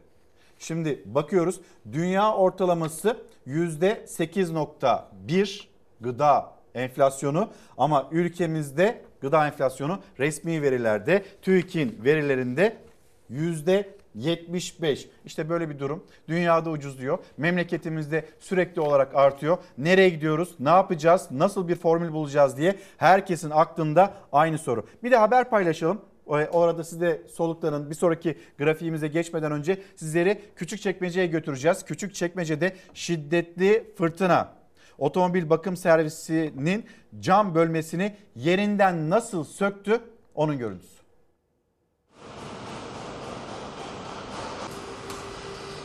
Hafta sonu İstanbul'da yaşanan fırtınanın şiddetinin en net görüntüsü. Cumartesi günü İstanbul şiddetli yağmur ve fırtınanın etkisi altındaydı. Bu görüntülerde Küçükçekmece'de bulunan bir otomobil bakım servisinde kaydedildi. Şiddetli rüzgar nedeniyle işletmenin kapısı açıldı. Dışarıdaki eşyalar o kapıdan içeri doğru savruldu.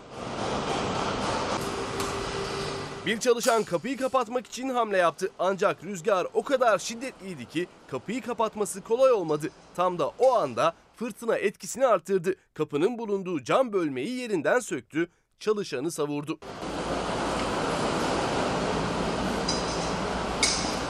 Rüzgarın şiddetiyle savrulan işçi yaralandı. İmdadına diğer çalışanlar koştu. Hastaneye kaldırılan işçinin vücudunda ezilmeler olduğu ve bacağının alçıya alındığı öğrenildi. Şimdi yine devam edelim. Yabancılara yapılan konut satışı. Evet yani biraz evvel arz ettim. Biz esasında kendi vatandaşımıza uygun konut arz edemezken yani ona uygun konut üretemezken devlet eliyle piyasanın da bunu üretmesine ilişkin mekanizmaları tarif edemezken e, yabancıya hem gayrimenkul satıyoruz hem de bu gayrimenkul üstünden vatandaşlık veriyoruz. Bunun sonuçlarıyla seçimde de yüzleştik. Bakın son 11 yılda toplam 357 bin konut yabancıların mülkiyetine geçmiş. 357 bin konut. Bu e, Kadık- Kim onlar? Hangi Kadıköy ve Beşiktaş geliyorlar? ilçesinin toplamı kadar alanı esasında satmış durumdayız. E, son 5 yılda 67.490 konutu yabancılara satmışız. Yani e, tamam bu da piyasanın dengesi açısından gerekli bir şey olabilir ama bir buna öncelik kendi vatandaşımızın barınma sorununu çözmek olarak bakmalı. Sonra yabancıya yatırım olarak bakmalı. E, iki vatandaşlık verirken çok önemli parametreler kullanmalı. Siz veriyi de bir yandan tabii ki TÜİK'ten alıyorsunuz. Tabii tabii, bunlar devletin resmi rakamları. Peki Bakın, hangi ülkeler diye Bir sonraki slayta geçsin İlker ne Bey. çıkıyor? Göstereyim. Biz en fazla e, konusu Irak uyruklulara satmışız. Sonra İran uyruklulara ve sonra Rus uyruklulara satmışız. Yani bu böyle e, şey yaparak gidiyor. Biz e, gayrimenkulümüzü e, yabancıya satarken kendi vatandaşımızın İstanbul'dan başta olmak üzere kentlerimizden göç ettiği bir e, süreci yaşıyoruz. Peki ülkemizde e, İstanbul'da ne kadar göçmen var? Bunun tespitini net olarak yapabiliyor musunuz? Yani bunu şunun üstünden irdeliyoruz. Bakın resmi rakamımız 16 milyon nüfusumuz. Ama su rakamlarına, toplu taşım rakamlarına baktığımızda biz kişi başına bu kadar to- toplam tüketilen su miktarı 170-180 metreküp olması gerekirken e, rakamlarımız 200 metreküpün üstünde. Demek ki e, bir bu kadar boşluk var alanda. Herkes bu kadar su tüketimini e, bir yılda arttırmadığına göre e, yabancı başka nüfus yaşıyor. Toplu taşım verilerine bakıyorsunuz. Günlük e, 8,5 milyonu aşmış vaziyette toplu taşıma biniş oranı e, bir, bir önceki yılla kıyasladığınızda burada da çok büyük bir patlama var. Dolayısıyla e, bizim e, su, doğalgaz ve e, toplu taşım rakamlarına baktığımızda İstanbul'da e, 18 milyonu aşkın insanın yaşadığını yaşadığını ve bizim yaklaşık gündelik gelenlerle, turistlerle e, 20 milyona yakın insana hizmet verdiğimizi öngörüyoruz. Şimdi e, tabii bunlar yaşanıyor. İstanbul'da yaşamak, e, hayatta kalmak e, çok zor. Siz de zaten rakamlarla da bunu anlatıyorsunuz. İnsanlarda bir sinir var. Bu gözlemleniyor galiba değil mi İstanbul Evet, için? Tabii. Yaşam E, zor oldukça agresiflik ve şeyde öfke de artıyor. Memleketin genelinde de görüyoruz maalesef Büyüyor. bunu. Bir de sokaklarda patlayan silahlar var. Gaziantep'e gideceğiz. Gaziantep'ten haberimizi de paylaşalım. Aslında e, önceki gün getirmiştik ekranlarınıza. Bir yaşam mücadelesi hayatta kalabil kelimenin tam anlamıyla hayatta kalabilme mücadelesi için sizleri Gaziantep'e gideceğiz. Dükkanın önünde arkadaşıyla sohbet ederken bir kişi şah damarından vuruldu ve şu anda hala hayat mücadelesinde.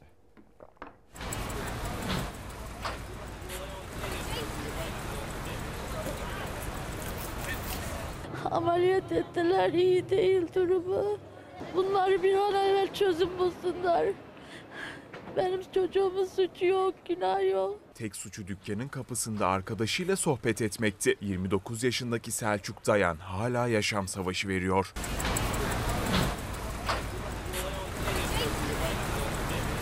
Yer Gaziantep, şehrin en kalabalık noktasında iki grup arasında çıkan kavga çatışmaya dönüştü. Selçuk Dayan işte o anda vuruldu. Şehir eşkıyalarının hedefi oldu. Bir anda çırpınmaya başladı. Arkadaşları önce ne olduğunu anlayamadı. Şaka yapıyor zannettik. Biz kanı görünce zaten deliye döndük. Adamlar hiçbir şey olmamış gibi hala birbirleriyle çatışıyorlar. Çarşımız, meydanımız Teksas'a döndü. Üç kere kalbi durdu, geri çalıştırdılar. Genç adam şah damarından vurulurken operasyon sırasında kalbi 3 kez durdu. Sağlık durumu hala kritik. Ailesinin ise endişeli bekleyişi sürüyor. Ve şimdi de Türkiye'de ortalama konut fiyat değişimi. Evet. Bakın e, sarılar kiralık, e, beyazlar satılık konut fiyatının değişimini gösteriyor. E, Redin endeksine göre. Eylül 2023'te 141'den e, 753'e son 3 yılda, son 5 yılda 966'ya e, kiralık çıkmış. Bu dünyada eşi olmayan bir artış oranı. Bunu kimsenin karşılama ihtimali yok. Satılık da konuta baktığınızda bu da bu biçimiyle artmış vaziyette. Ee, ülkenin ekonomi politikalarıyla ilgisi olduğu kadar konut politikalarıyla da ilgisi var. Yani İstanbul'dan da ciddi sayıda insan e, bundan göç ediyor. Yani bizim şöyle bir şeyimiz var. Nüfusumuz sabit. Yaklaşık 2 milyon kişi gidiyor İstanbul'a, 2 milyon kişi geliyor. Ama gidenler e, bu kentin kadim yaşayanları, e, çalışanları, emeklileri, e, gelenler yabancı uyruklular. Dolayısıyla İstanbul'da artık toplu taşımda, sokakta kendi vatandaşınızdan çok daha fazla başka dil konuşan e, ve kendinizi yabancı ortamda hissettiğiniz bir süreçle de karşı karşıya kalıyorsunuz. Bizim bu kentimiz de mülk sorunu açısından da, barınma sorunu açısından da e, yabancılaşmaya, e, mülkünü kaybetmeye başladı. Dolayısıyla e, bu süreç Batı kentlerimize de var. 10 nolu slaytı gösterirse arkadaşlarım. Hemen gelelim ona da. Bakın Ama şuraya bir saniye. Ee, son bir yılda yüzde 141 evet. %42, %142 neredeyse böyle bir artış var kirada. Evet. Son 3 yıl hesaplandığında %753.9, son 5 yıl hesaplandığında neredeyse yüzde binlik bir Evet. artış. E, satılık fiyatlarda da son bir yılda %90.9, 3 yılda 612.2, son 5 yılda 814.4'lük bir artış Evet. oransal olarak Evet. dediğiniz gibi Bu, endeksler devamı büyüyerek giden endeksler ve sürdürülebilir değil. Yani bunun ülke mekanındaki karşılığını 10 nolu slaytla Hemen bir göstereceğim ona size. da bakalım. Bakın bu renk koyuya gittikçe e, kiranın aylık gelire oranı e, şeyin üstüne çıkıyor. Kira aylık gelirinizin üstüne çıkıyor. Bakın Muğla, Antalya, Mersin İstanbul'la yarışır. Hatta Muğla özellikle e, İstanbul'u geçmiş vaziyette Bodrum üstünden.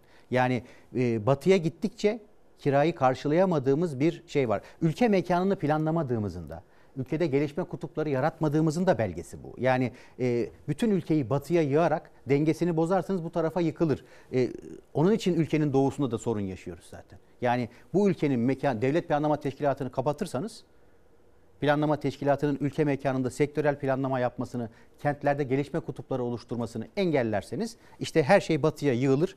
Batıda arz talebi karşılayamaz. Vatandaşların bir bölümü de başının çaresine bakmak için göç etmek zorunda kalır. Diğer taraftan kentlerinize de yabancı uyruklular e, hem yerleşir hem de ev sahibi olur, vatandaşlık alır. Efendim çok teşekkür ederim. Geldiniz bize Estağfurullah. anlattınız. İstanbul Büyükşehir Belediyesi Genel Sekreter Yardımcısı Buğra Gökçe anlattı bize İstanbul'u. Ama biliyorum ki sizlerin de İstanbul'la ilgili söyleyecekleri var ve yine mesajlarınızı bizlere ulaştırabilirsiniz. Şimdi ne oluyor hani karakollarda ya da işte sokakta asayiş olaylarına müdahale ederken polis ve vatandaş arasında yaşanan ciddi tartışmalar var. Ona dair haberimiz.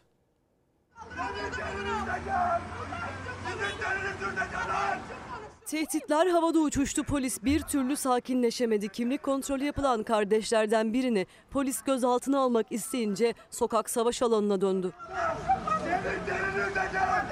Yer Şanlıurfa Eyyubiye Kaymakamlığı önü iddialara göre Aziz Bey'in uyuşturucu suçundan tutuksuz yargılanması devam ediyordu. Eski kimliğini yenilemek için alması Dilber Bey ile kaymakamlık önüne geldi. Yeni kimliklerini alıp binadan çıktıkları sırada polis kimlik kontrolü yaptı. Tutuksuz yargılanması süren Aziz Bey'i gözaltına almak istedi polis. Ablası ise engel oldu. Polis Aziz Bey'in başına silah kabzesiyle vurunca Dilber Bey telefonu çıkarıp polisleri çekmeye başladı. Kayıt altına alındığını gören polis bir anda dehşete düşüren tehditler savurmaya başladı. Şanlıurfa Valiliği polis hakkında soruşturma açıldığını paylaştı. Polisin darp etmesiyle yaralanan Aziz Bey ve ablası Dilber Bey gözaltına alındı. Ya ne yapıyorsunuz ya? Bu kapıyı kapatıp bize içeride saldırdıkları anlarda duvara dön, bana bakma, yere yat, bilmem ne. Tabi bunları söylerken aynı zamanda da işte tekme atıyor, yumruk atıyor. Geçen yıl İstanbul Emniyetinde işkence gördüğünü ifade eden 3 kişinin ise hukuk mücadelesi sürüyor. Doğrudan boynuma basmak suretiyle işte yere yatırıp nefessiz bırakmak suretiyle gördünüz mü gününüzü falan filan. Al nezaret al direkt, al nezaret al direkt. Devam et, devam Nezarethane yerine İstanbul Emniyetinde kamerasız bir odaya götürülen 3 kişiye iddiaya göre 6 polis saldırdı. İstanbul Cumhuriyet Başsavcılığı polisler hakkında işkence davası açılması için iddianame hazırladı. Güvenlik şubede görevli polisler vardı, amirler vardı. Bunlar da kapıya yüklendiler ve onlar da kapıyı açamadılar. İşte o anlarda yaşananlar tarih 1 Haziran 2022. Gezi olaylarının yıl dönümünde İstanbul'da gözaltına alınan Berkay Ustabaş ve beraberindeki iki kişi henüz güvenlik şubedeyken kanuna aykırı şekilde bir odada tutuldu. Kamerasız odada iddiaya göre şiddete maruz kaldılar. Bir müdürün gelmesiyle kapı ancak açılabildi. Müdür onlara şöyle kızdı. Ya kardeşim bunun yeri burası mı? Siz bunu aşağıda yapın. Buraya niye taşıyorsunuz? Görmüyor musunuz? Ortalık avukat dolu. Bir sürü rezillik çıkarttınız. İddianameye göre şiddet bitmedi devam etti. Kamerasız güzergahlar tercih edildi. Aynı polislerle bizi aşağıya gönderdiler ve Tabii onlar da kamerasız yolları tercih ettiler. Yangın merdivenlerini kullanıyorlar. Gözaltına alınanlar İstanbul Emniyet binasına getirildi ama nezarethaneden neden üst kattaki bir amirin odasına çıkarıldı? İşte bu sorunun yanıtına çelişkili ifadeler verdi polisler ama en önemlisi o odanın içinde neler yaşandığıydı. Hakaret ettiler, direndiler. Devlet malına zarar vermeye çalıştılar. Kapıyı açık görünce firar etmeye çalıştıklarını düşünerek zor kullandık. Gözaltındakiler hem kelepçeliydi hem de zaten emniyet binasının içindelerdi. Yani kaçacak yerleri yoktu. Bu ifadeler savcıları da inandırmadı ve polisler hakkında işkence suçundan iddianame hazırlandı. Daha e, kötüleri de var. O da şu. Biz sağlık raporunu bulamadık dosyada. Dosyanın içinden bir tane sağlık raporunu kaçırarak sanki e, bu işkence izlerini örtebileceklerini kadar basit düşündüler. Biz bunların üstüne gittik. Bu dosyaları bulduk. İstanbul Emniyetindeki skandalı gazeteci Gökçer Tahincioğlu duyurdu. İşkence suçlamasıyla 6 polis hakkında iddianame hazırlandı. Kabul edilirse 3 yıldan 12 yıla kadar hapis cezasıyla yargılanacaklar. Gidin nereye şikayet ediyorsanız edin. Şimdi bu yolların o kadar boş olduğunu biliyorlar. Biz öyle olmasın diye uğraşıyoruz aslında burada. O kadar kolay değil. 8 ay önce 40 metrekare olan evimin kirası 12 bin liraydı. Şimdi 25 bin lira istiyorlar diyor izleyicimiz. Ve bir haber daha böylesi ne görüldü ne duyuldu bir araç hani araç soygunu aracın içinde teybin çalınması işte cantı aksesuarla çalınması her şeyini gördük duyduk. Bakın bu sefer neyi çalındı?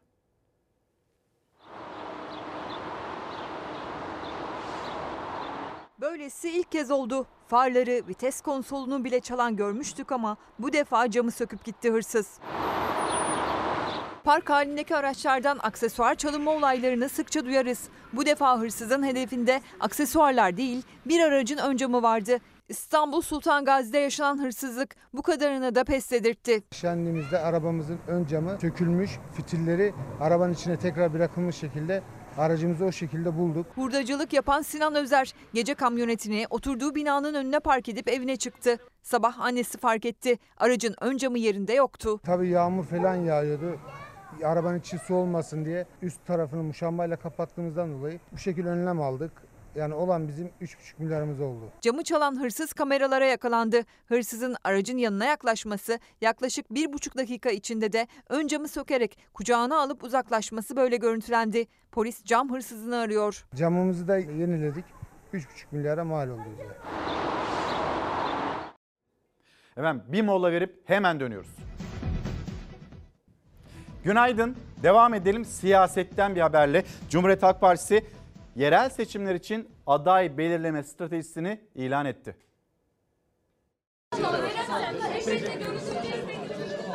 CHP'nin yeni Genel Başkanı Özgür Özel Partisi'nin il başkanlarıyla görüştü. Yerel seçim yol haritasını ele aldı. Tüzük değişikliğinin 2024 Mayıs ayına bırakılması kararlaştırıldı. Aday belirleme sürecinde ise parti örgütü içinde seçim modeli uygulamaya karar verildi. Özgür Özel ön seçimden vazgeçti diyorlar. Kesinlikle doğru değil. Milletvekili seçimlerinde kayıtsız şartsız ön seçim var. Siyasette saatler yerel seçimlere kuruldu. Artık partiler adaylarını belirlemeye başlayacak. Ancak o adayların belirlenme yöntemi de merak konusu. CHP Genel Başkanı Özgür Özel dün akşam saatlerinde partisinin il başkanlarıyla basına kapalı bir toplantı yaptı. O toplantıda CHP'li başkanlar tüzük değişikliğinin yerel seçim sürecine sıkıştırılmasını uygun görmediklerini belirtti. Tüzük değişikliği için 2024 Mayıs ayının sonunu işaret etti. Mevcut belediye başkanlarımızda anket, yenilerinde örgütümüz başka bir talepte bulunmuyorsa mutlaka örgüt denetiminde ön seçim sonucuna uyacağımız sandıktan kim çıkıyorsa atacağımız ön seçim. Ön seçim yok. Özgür Özel ön seçimden vazgeçtiği beyanları tamamen asılsızdır. Aday belirleme süreçlerinde de ön seçim uygulaması gündemde. O süreci Özgür Özel anlattı. Belediye seçimlerinde mutlaka ve mutlaka mevcut belediye başkanımızı anketle ölçeceğiz. Mevcut belediye başkanımız halkın gönlündeyse aday göstereceğiz. Halkın gönlünde değilse o zaman yerini aday belirleyeceğiz. Aday belirlemekte en çok kullanacağımız yöntem örgüt denetiminde ön seçim olacak. Nurettin Bey günaydın. Çanakkale'den yazmış. Ee, Çanakkale'de ev kiram 1500 liraydı. Sonra geçen yıl 3000 lira oldu. Bu yıl 10 bin lira oldu. İnsanca yaşamak zor, çok zor kiralardan, Çanakkale'deki kiralardan söz ediyor Nurettin Bey. Sonra Ercan Bey de Düzce'deki kiraları anlatıyor. Eski kiracıysan 3 bin lira, 5 bin lira, yeni kiracıysan 8 bin lira, 10 bin lira arasında kiraların e, değiştiğini anlatıyor bizlere. Şimdi asgari ücret ne kadar? 11.400 lira. Peki insanlar nasıl geçinecek? Memleketten bir sadece İstanbul'u konuşmayalım, Türkiye'yi konuşalım diyen izleyicilerimiz vardı. İşte az önceki grafik Türkiye geneli ortalama kira bedellerinin aylık hane halkı gelirlerine göre oranı 2023 yılı karşımızdaki tablo şu. İstanbul'da, Antalya'da, Muğla'da, İzmir'de ve Ankara'da kiraların ne kadar yükseldiğini hatta İstanbul, Antalya, Muğla'da ne kadar çok fazla yükseldiğini görüyorsunuz. Memleketin diğer yerlerinde biraz daha görece e, hafif bir pembeleşme durumu. Oralarda da kiralar yükseliyor ama ülkenin batı kısmı ve kıyı kısmı orada kiraların çok arttığını tanıklık ediyoruz. Şimdi yine devam edelim. Siyasetten az önce Cumhuriyet Halk Partisi nasıl acaba yol yürüyecek, nasıl aday belirleyecek? Bununla ilgili bir haber ve açıklama duyduk Özgür Özel'in ağzından. Şimdi bir de Anayasa Mahkemesi ve Yargıtay arasında yaşanan krizde, depremde, yargı depreminde MHP lideri Devlet Bahçeli Yargıtay yönünde oyunu kullandı. Yargıtay'a destek verdi. Anayasa Mahkemesi'ne çok sert sözlerle de yüklendi. Anayasa Mahkemesi kapatılmalı ya da yeniden yapılandırılmalı dedi. PKK'lı ve FETÖ'cülere hak ihlali kararıyla can simidi uzatan Anayasa Mahkemesi'dir. Başını ezdiğimiz hainlerin sırtını sıvazlayan Anayasa Mahkemesi'dir. Eğer gerçekten Anayasa Mahkemesi FETÖ ve PKK ile irtibatlandırılacaksa bu mahkeme üyelerinin kahir ekseriyetinin 10 tanesinin Sayın Cumhurbaşkanı Erdoğan tarafından atandığını unutmamak icap eder. Anayasa Mahkemesi böyle giderse Fethullah Gülen ile Murat Karayılan'a da hak ihlali kararıyla kucak açacaktır. Ya Anayasa Mahkemesi kapatılmalı ya da yeniden yapılandırılmalıdır. Haddini bileceksin Bahçeli.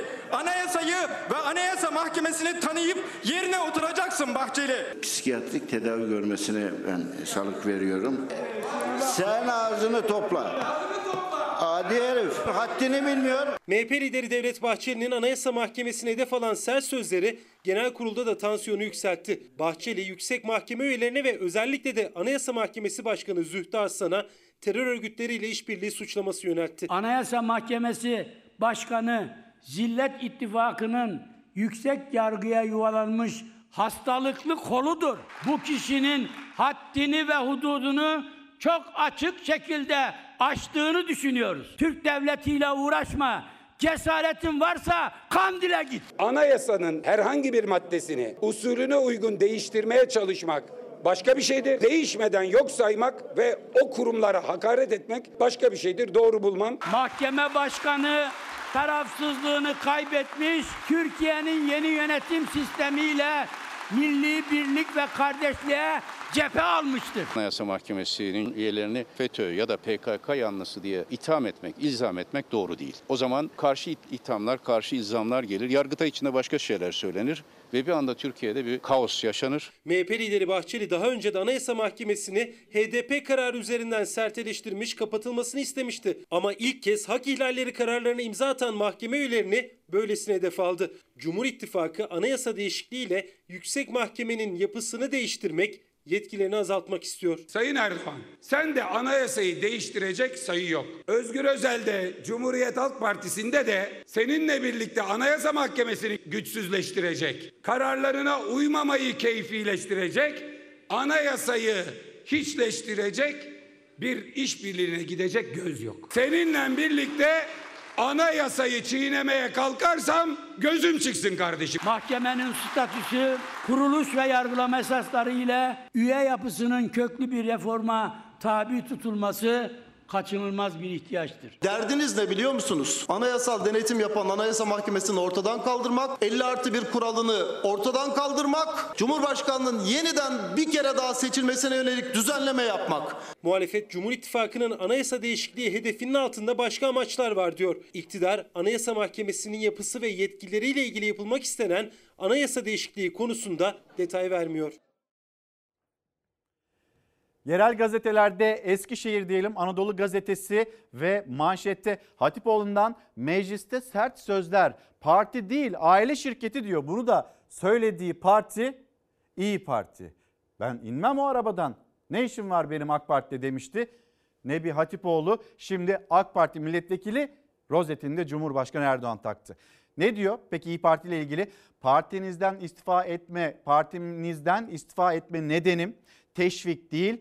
Parti dediğiniz şeyin aslında bir sekreterin CEO olduğu bir aile şirketi olmasıdır diyor. İyi Parti'ye böyle salvolar geldi Nebi Hatipoğlu'ndan ama e, dilin altındaki bakla da çıkıyor. Merakla beklenen açıklama Eskişehir. Eskişehir'de yerel yönetime talip yani Eskişehir Büyükşehir Belediye Başkanlığı'na aday olmak istiyor Hatipoğlu ve diyor ki artık Eskişehir'in AK Parti belediyeciliğiyle tanışma vakti geldi. Bakalım aday gösterilecek mi gösterilmeyecek mi bu dahil oluştan sonra. Burada bir bilgi daha var. Taksicinin gözü asgari ücrette yani İstanbul'da taksici esnafı %65 oranında yeniden zam istiyor. İndi bindi ücretinde 115 lira olmasını istiyor. İstanbul Büyükşehir Belediyesi hayır biz buna evet demiyoruz red diyor. İstanbul Büyükşehir Belediyesi'nin kararı bu şekilde yani zam olmayacak. Bakarız değerlendiririz Ocak ayında yaklaşım bu. Ama Eskişehir'de taksici esnafı onlar asgari ücreti bekleyeceğiz ona göre davranacağız. Şimdi gelelim İyi Parti'ye dair bir açıklama daha var. Partisinden ayrılmış bir isimdi. Ankara İl Başkanlığı'nı yapan kişi ve e, Faruk Köylüoğlu Mansur Yavaş'ın kaybetmesi için çalışmamız isteniyor. Ankara'da birkaç metropol ilçeyi alsak kötü mü olurdu? Gelişmeler AK Parti'ye seçim kazandırma operasyonu gibi oldu. Faruk Köylüoğlu bu açıklamayı da Sözcü gazetesinden Saygı Öztürk'e yaptı. Yine devam edelim haberlerle çok önemli bir haber ve o haberimiz de aslında e, bir bebeğimizle ilgili. Eğer destek olunmazsa, eğer yardım edilmezse bir bebeğimiz gözlerini kaybedecek.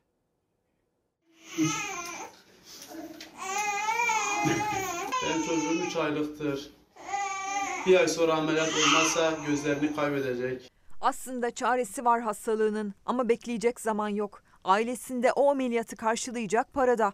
3 aylık Yaren bebek bir ay içerisinde 110 bin lira bulunamazsa gözlerini kaybedecek. Herhangi maddi durumum olmadığı için ben kızıma müdahale edemiyorum. Eğer ki ameliyat olmasa kızım engelli olabilir. Kızımın sağlığını istiyorum. Kızımın yürümesini istiyorum. İleriki zamanlıkta emeklemesini istiyorum. Diyarbakır'da yaşayan Savaş ve Zehra Utar çiftinin ikinci çocuğu Yaren kafatasında şekil bozukluğuyla dünyaya geldi. Dicle Üniversitesi Hastanesi'ndeki doktorlar acil ameliyat gerekiyor dedi. Yaren bebeği İstanbul'daki bir hastaneye yönlendirdi. Hastane ameliyat için 10 bin lira istedi. Utar çiftinin ise ne ulaşım masrafını ne tedaviyi ne de sonrasında almaları gereken cihazların paralarını karşılayacak gücü yoktu. İstanbul'a gidemediler. Diyarbakır'daki özel bir hastane ise 110 bin liralık masraf çıkardı. Bebeğim 3 aylıktı. Benim bebeğimin ameliyat olması gerekiyor. Üçgen kafadı. Araştırdık özel fakültede benim kızımın ameliyatı oluyor. 110 milyar istediler. Benim kızımın geleceğidir. Eğer ki kızım ameliyat olmazsa engelli olacak. Utar çifti maddi imkansızlıklar sebebiyle İstanbul'a götüremedikleri bebeklerini Diyarbakır'da da ameliyat ettiremedi. Ancak zaman daralıyor. Yaren bebeğin sadece bir ayı var önünde. Kafatası ameliyatı için gecikilirse şu anda 3 aylık olan Yaren bebek engelli kalacak. Görme yetisini kaybedecek. 5 ve 6 arasında olursa kemik kasık kemikleri birleşecek. O zaman açık ameliyat yapılacak. Orada ölüm riskini yani ölebilir, kalabilir diye bir şey net veremediler. Allah içindir. Bize bir el atın. Bir çocuğun hayatı kararmasın. Daha 3 aylıktır. Onun oynamasını istiyorum gözümün önünde. Bir anne olarak, bir ciğer olarak sesimi duyanlardan yardım bekliyorum ben. 17 yaşındaki Muhammed Çalışkansa sol gözünün ardından sağ gözünü de kaybetme riskiyle karşı karşıya. Teşhisi konulamayan hastalığı nedeniyle göz damarlarında kuruma meydana geliyor Diyarbakırlı gencin. Bir gözünü kaybeden Çalışkan diğer gözünü de kaybetmek istemiyor. Sol gözümü kaybettim zaten. Sağ gözümü de kaybedersem dünyam kararacak. Hastalığım damar kuruması. Milyonda bir kişide olurmuş bu hastalık. O da bende. Ailesi oğullarını sağlığına kavuşturacak bir doktor arıyor. 7 yaşından belli götüreyim ben bu çocuğumu. Kimse bilmedi. Antep'in içinde bütün doktorlara, özel doktorlara, fakültelere, devlet doktorlarına götürdüm. Kimse bilmedi. Efendim burada yaşananı lütfen görmezden gelmeyin ya da lütfen görmezden gelmesinler. Kimse yetkili ya da kim ne yapabiliyorsa lütfen devreye girsin. Şimdi bir çocuğumuzla ilgili haberimiz daha var onu da paylaşacağız. Fakat e, dün Çalar Saat'te yeni sıcak bir gelişme bir nebze olsun e, nefes aldıran da bir gelişme demiştik. Motorinde 1 lira 63 kuruşluk indirim vardı. Sonra ne oldu? Hani seçmene küçük sürprizler köşesinde böyle bir haberi paylaşabilmiştik. Şimdi yeni bir beklenti bu geceden itibaren motorine 1 lira 14 kuruşluk zam yapılacak. Yani arada işte indirim yapıldı, zam gelme ihtimali 50 kuruşluk. Yani o küçük sempatik müjde 50 kuruşa düştü. 1 lira 63 kuruştan. Şimdi Deniz bebekleyeceğiz. 5 yaşında Annesi babası bir kliniğe götürdü. E, Bir dişi çekildi. 4 dişine dolgu yapıldı. 3 gün sonra acı haber geldi.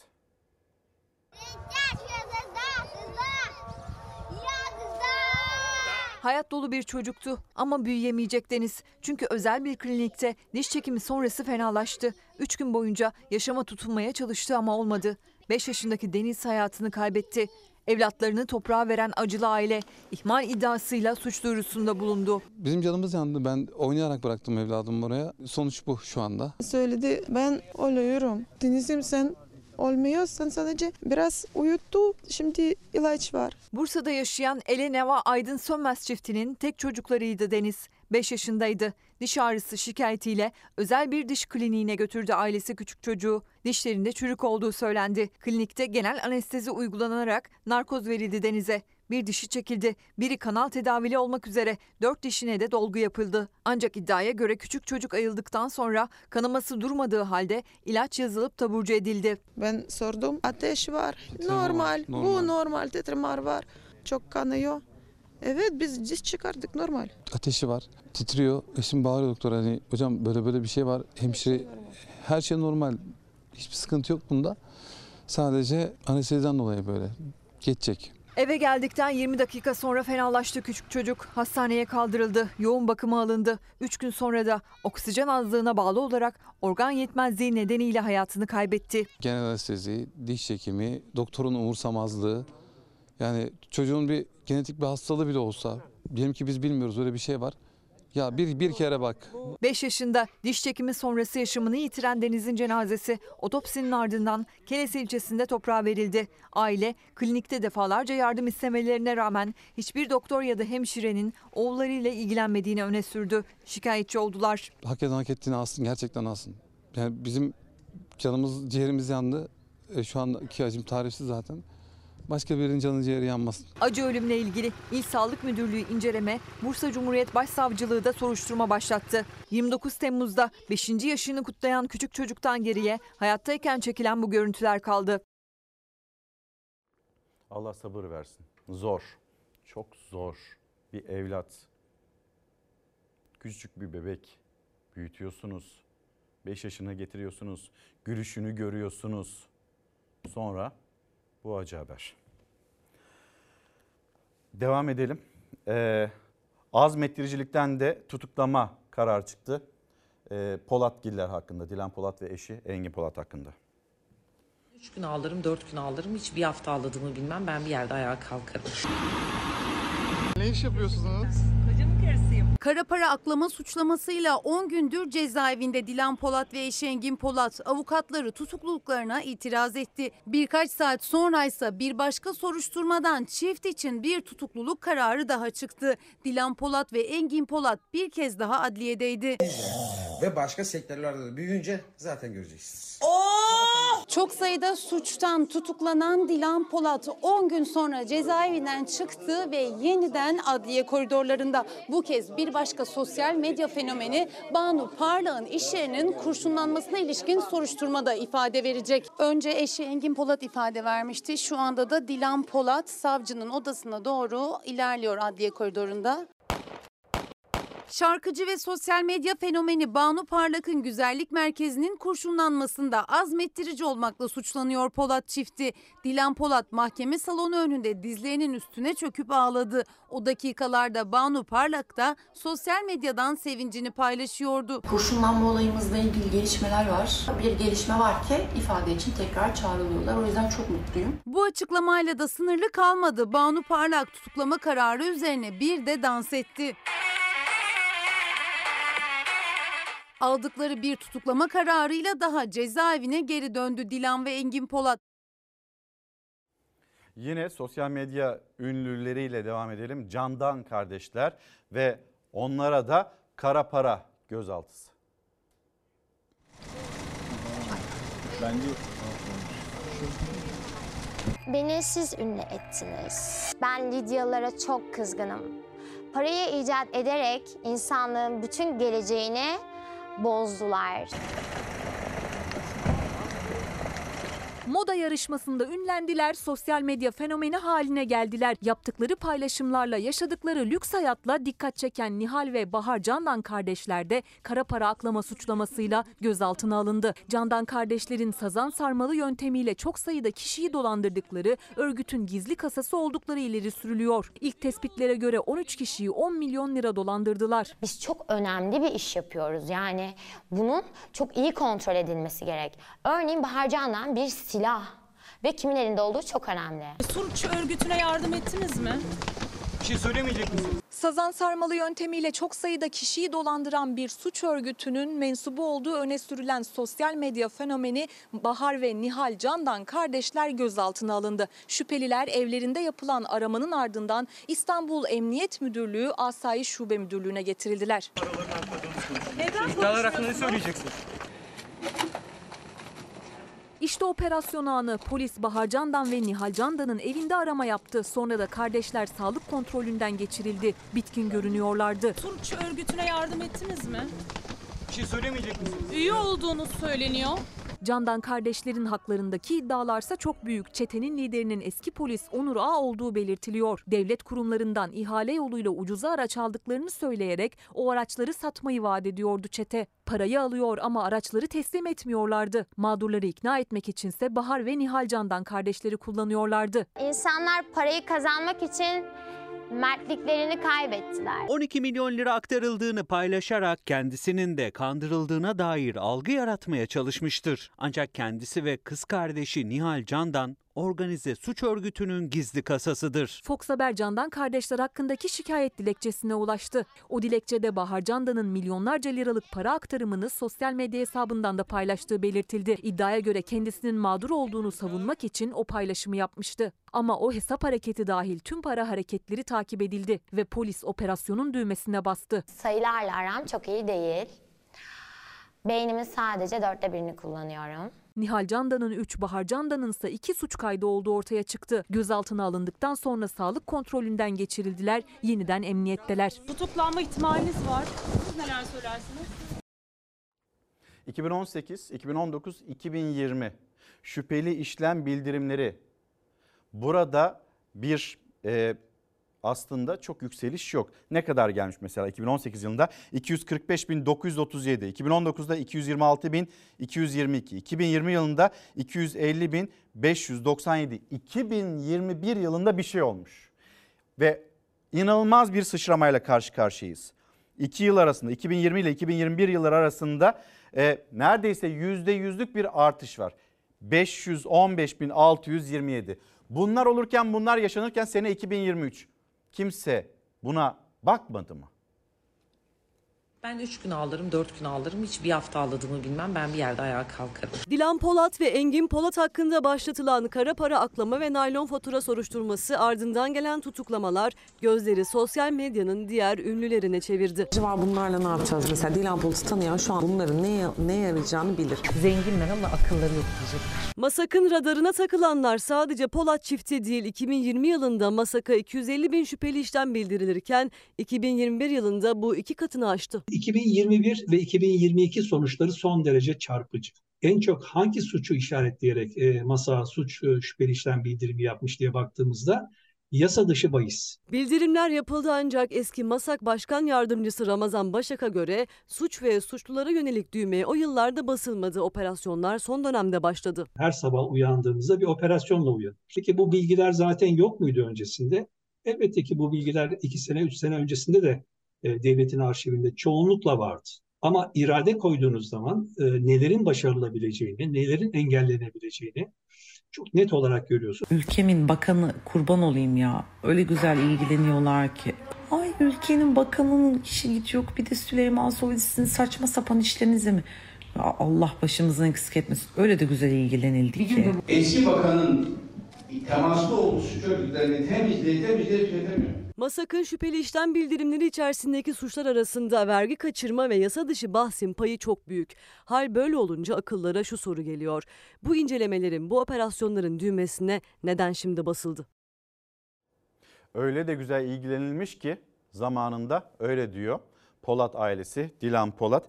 Peki bugüne kadar o sıçrama neden oldu, nasıl oldu? Sonra bakıyorsunuz sosyal medya ünlüleriyle ilgili her yeni günde garip garip bilgilerle karşılaşılıyor. Kimse buna bakmadı mı acaba? E şimdi nasıl oluyor da bakılıyor? E, Atatürk'e, atamıza hakaret eden bir dönerci vardı. Sonra hastalığı gerekçe gösterildi ki hastalığı da bulaşıcı bir hastalık tahliye oldu. E peki bu kişi bu dönerci hala döner kesmeye devam edecek. Sapı düzlesin ondan sonra simit. Erzurumlu dönerci Mustafa Atmaca sosyal medyadan Atatürk'e hakaret etti tutuklandı. İki günün sonunda verem hastası olduğu gerekçesiyle serbest bırakıldı. Bu kez de halk sağlığını tehdit ettiği iddiasıyla suç duyurusunda bulunuldu Atmaca için. Çünkü verem bulaşıcı bir hastalık ve Mustafa Atmaca tutuklanana dek restoranında döner hazırlamaya devam ediyordu. Cumartesi günü tutuklanan şahıs pazartesi günü serbest bırakıldı. Ve ikinci bir skandal ortaya çıktı. Verem hastası olan bu şahıs Erzurum'da bir restoran işletmecisiydi ve halkın sağlığını hiçe, hiçe sayıyordu. Ve bu konu hakkında ikinci bir suç duyurusuna bulunarak itirazlarımızı yaptık. Sultan da olsam bir şey fayda etmiyor arkadaşlar. Sosyal medyada binlerce takipçisi var dönercinin. 10 Kasım'da açtığı canlı yayında Mustafa Kemal Atatürk'e hakaret dolu sözler sarf etti. Tepkiler üzerine gözaltına alındı, tutuklandı. Ancak Mustafa Atmaca'nın tutukluluğu uzun sürmedi. Verem tedavisine devam etmesi gerektiğini belirterek serbest kaldı. Bu konuda hiç kimsenin bir şüphesi olmasın. Bu konu hakkında sonuna kadar takipçisi olacağımıza kamuoyuna saygıyla sunuyorum. CHP Erzurum İl Başkanı Serhat Caneş, halk sağlığını tehdit suçlamasıyla Mustafa Atmaca hakkında şikayette bulunduğu cezalandırılmasını istedi. Bu görüntülerde delil olarak sunuldu. Paylaştığı görüntülerde Mustafa Atmaca tutuklanmadan kısa süre önce hava yoluyla bulaşan verem hastası olduğu halde etlere temas ediyor, hiçbir hijyen kurallarına uymuyor. Şimdi çok önemli bir haber var. Ee, hani güzelleşmek için bıçak altına yatılabiliyor ve işte bunun için pek çok da e, operasyona göğüs de gerilebiliyor. Ama yağ aldırma operasyonu mesela sınırlarımızın içinden değil uzaklardan Brezilya'dan karşımıza gelen dünyanın da gündemine gelen bir konu. Bunun ne kadar önemli ve hayati olduğunu bizlere anlatıyor. Bakın ne oldu.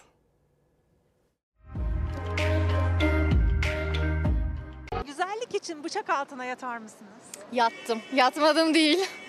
Burnumu yaptırdım. Evet yatarım net. Hiç tartışmasız. Neye ihtiyacım olduğunu düşünüyorsam onun için yatarım. Tabii riskler var ama güzelliğinde bir bedeli var zaten.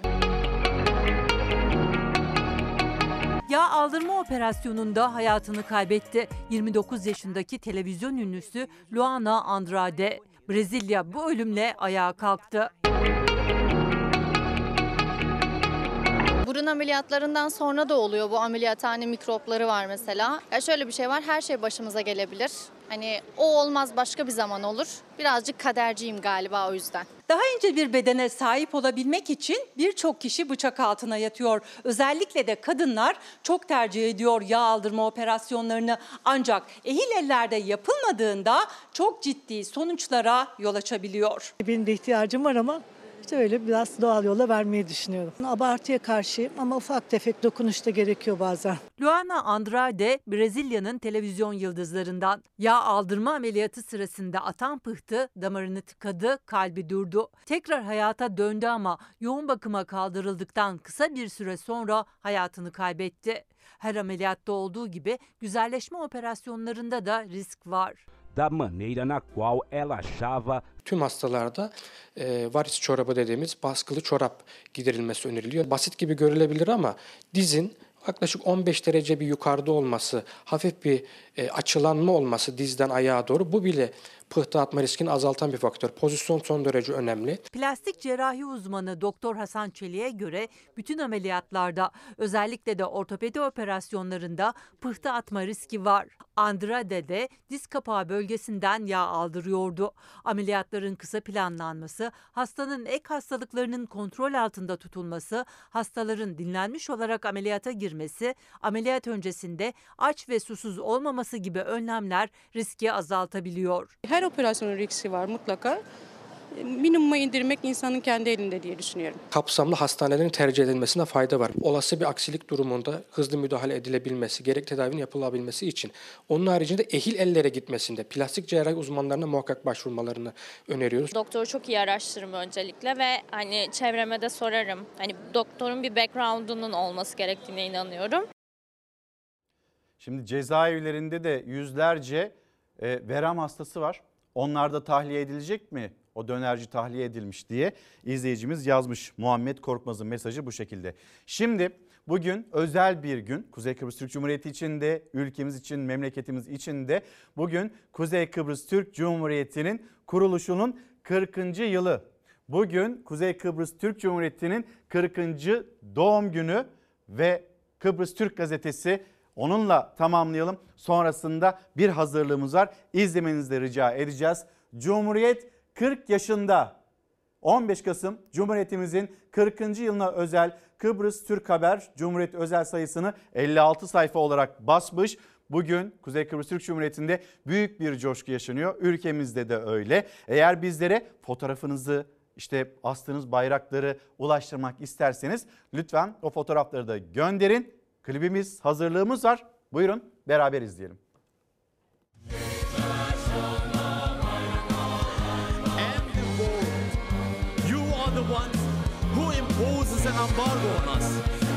You are the ones who discriminate against us. And you are the ones who do not recognize us. But we still exist and we will forever with the big honor of Turkish Republic of Northern Cyprus.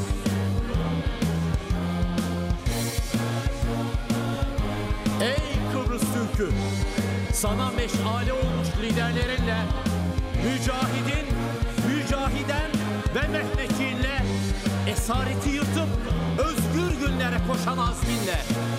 Ey Kıbrıs Türk'ü!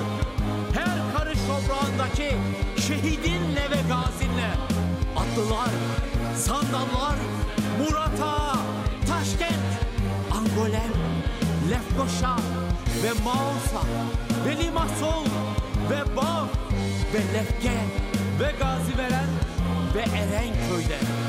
Kadının, erkeğin ve çocuğun maneviyatı, sabrı ve cesaretiyle göç ettirilmiş ocakların ve evlatlarınla ve ey Kıbrıs Türk'ü bir tarih yazın sen.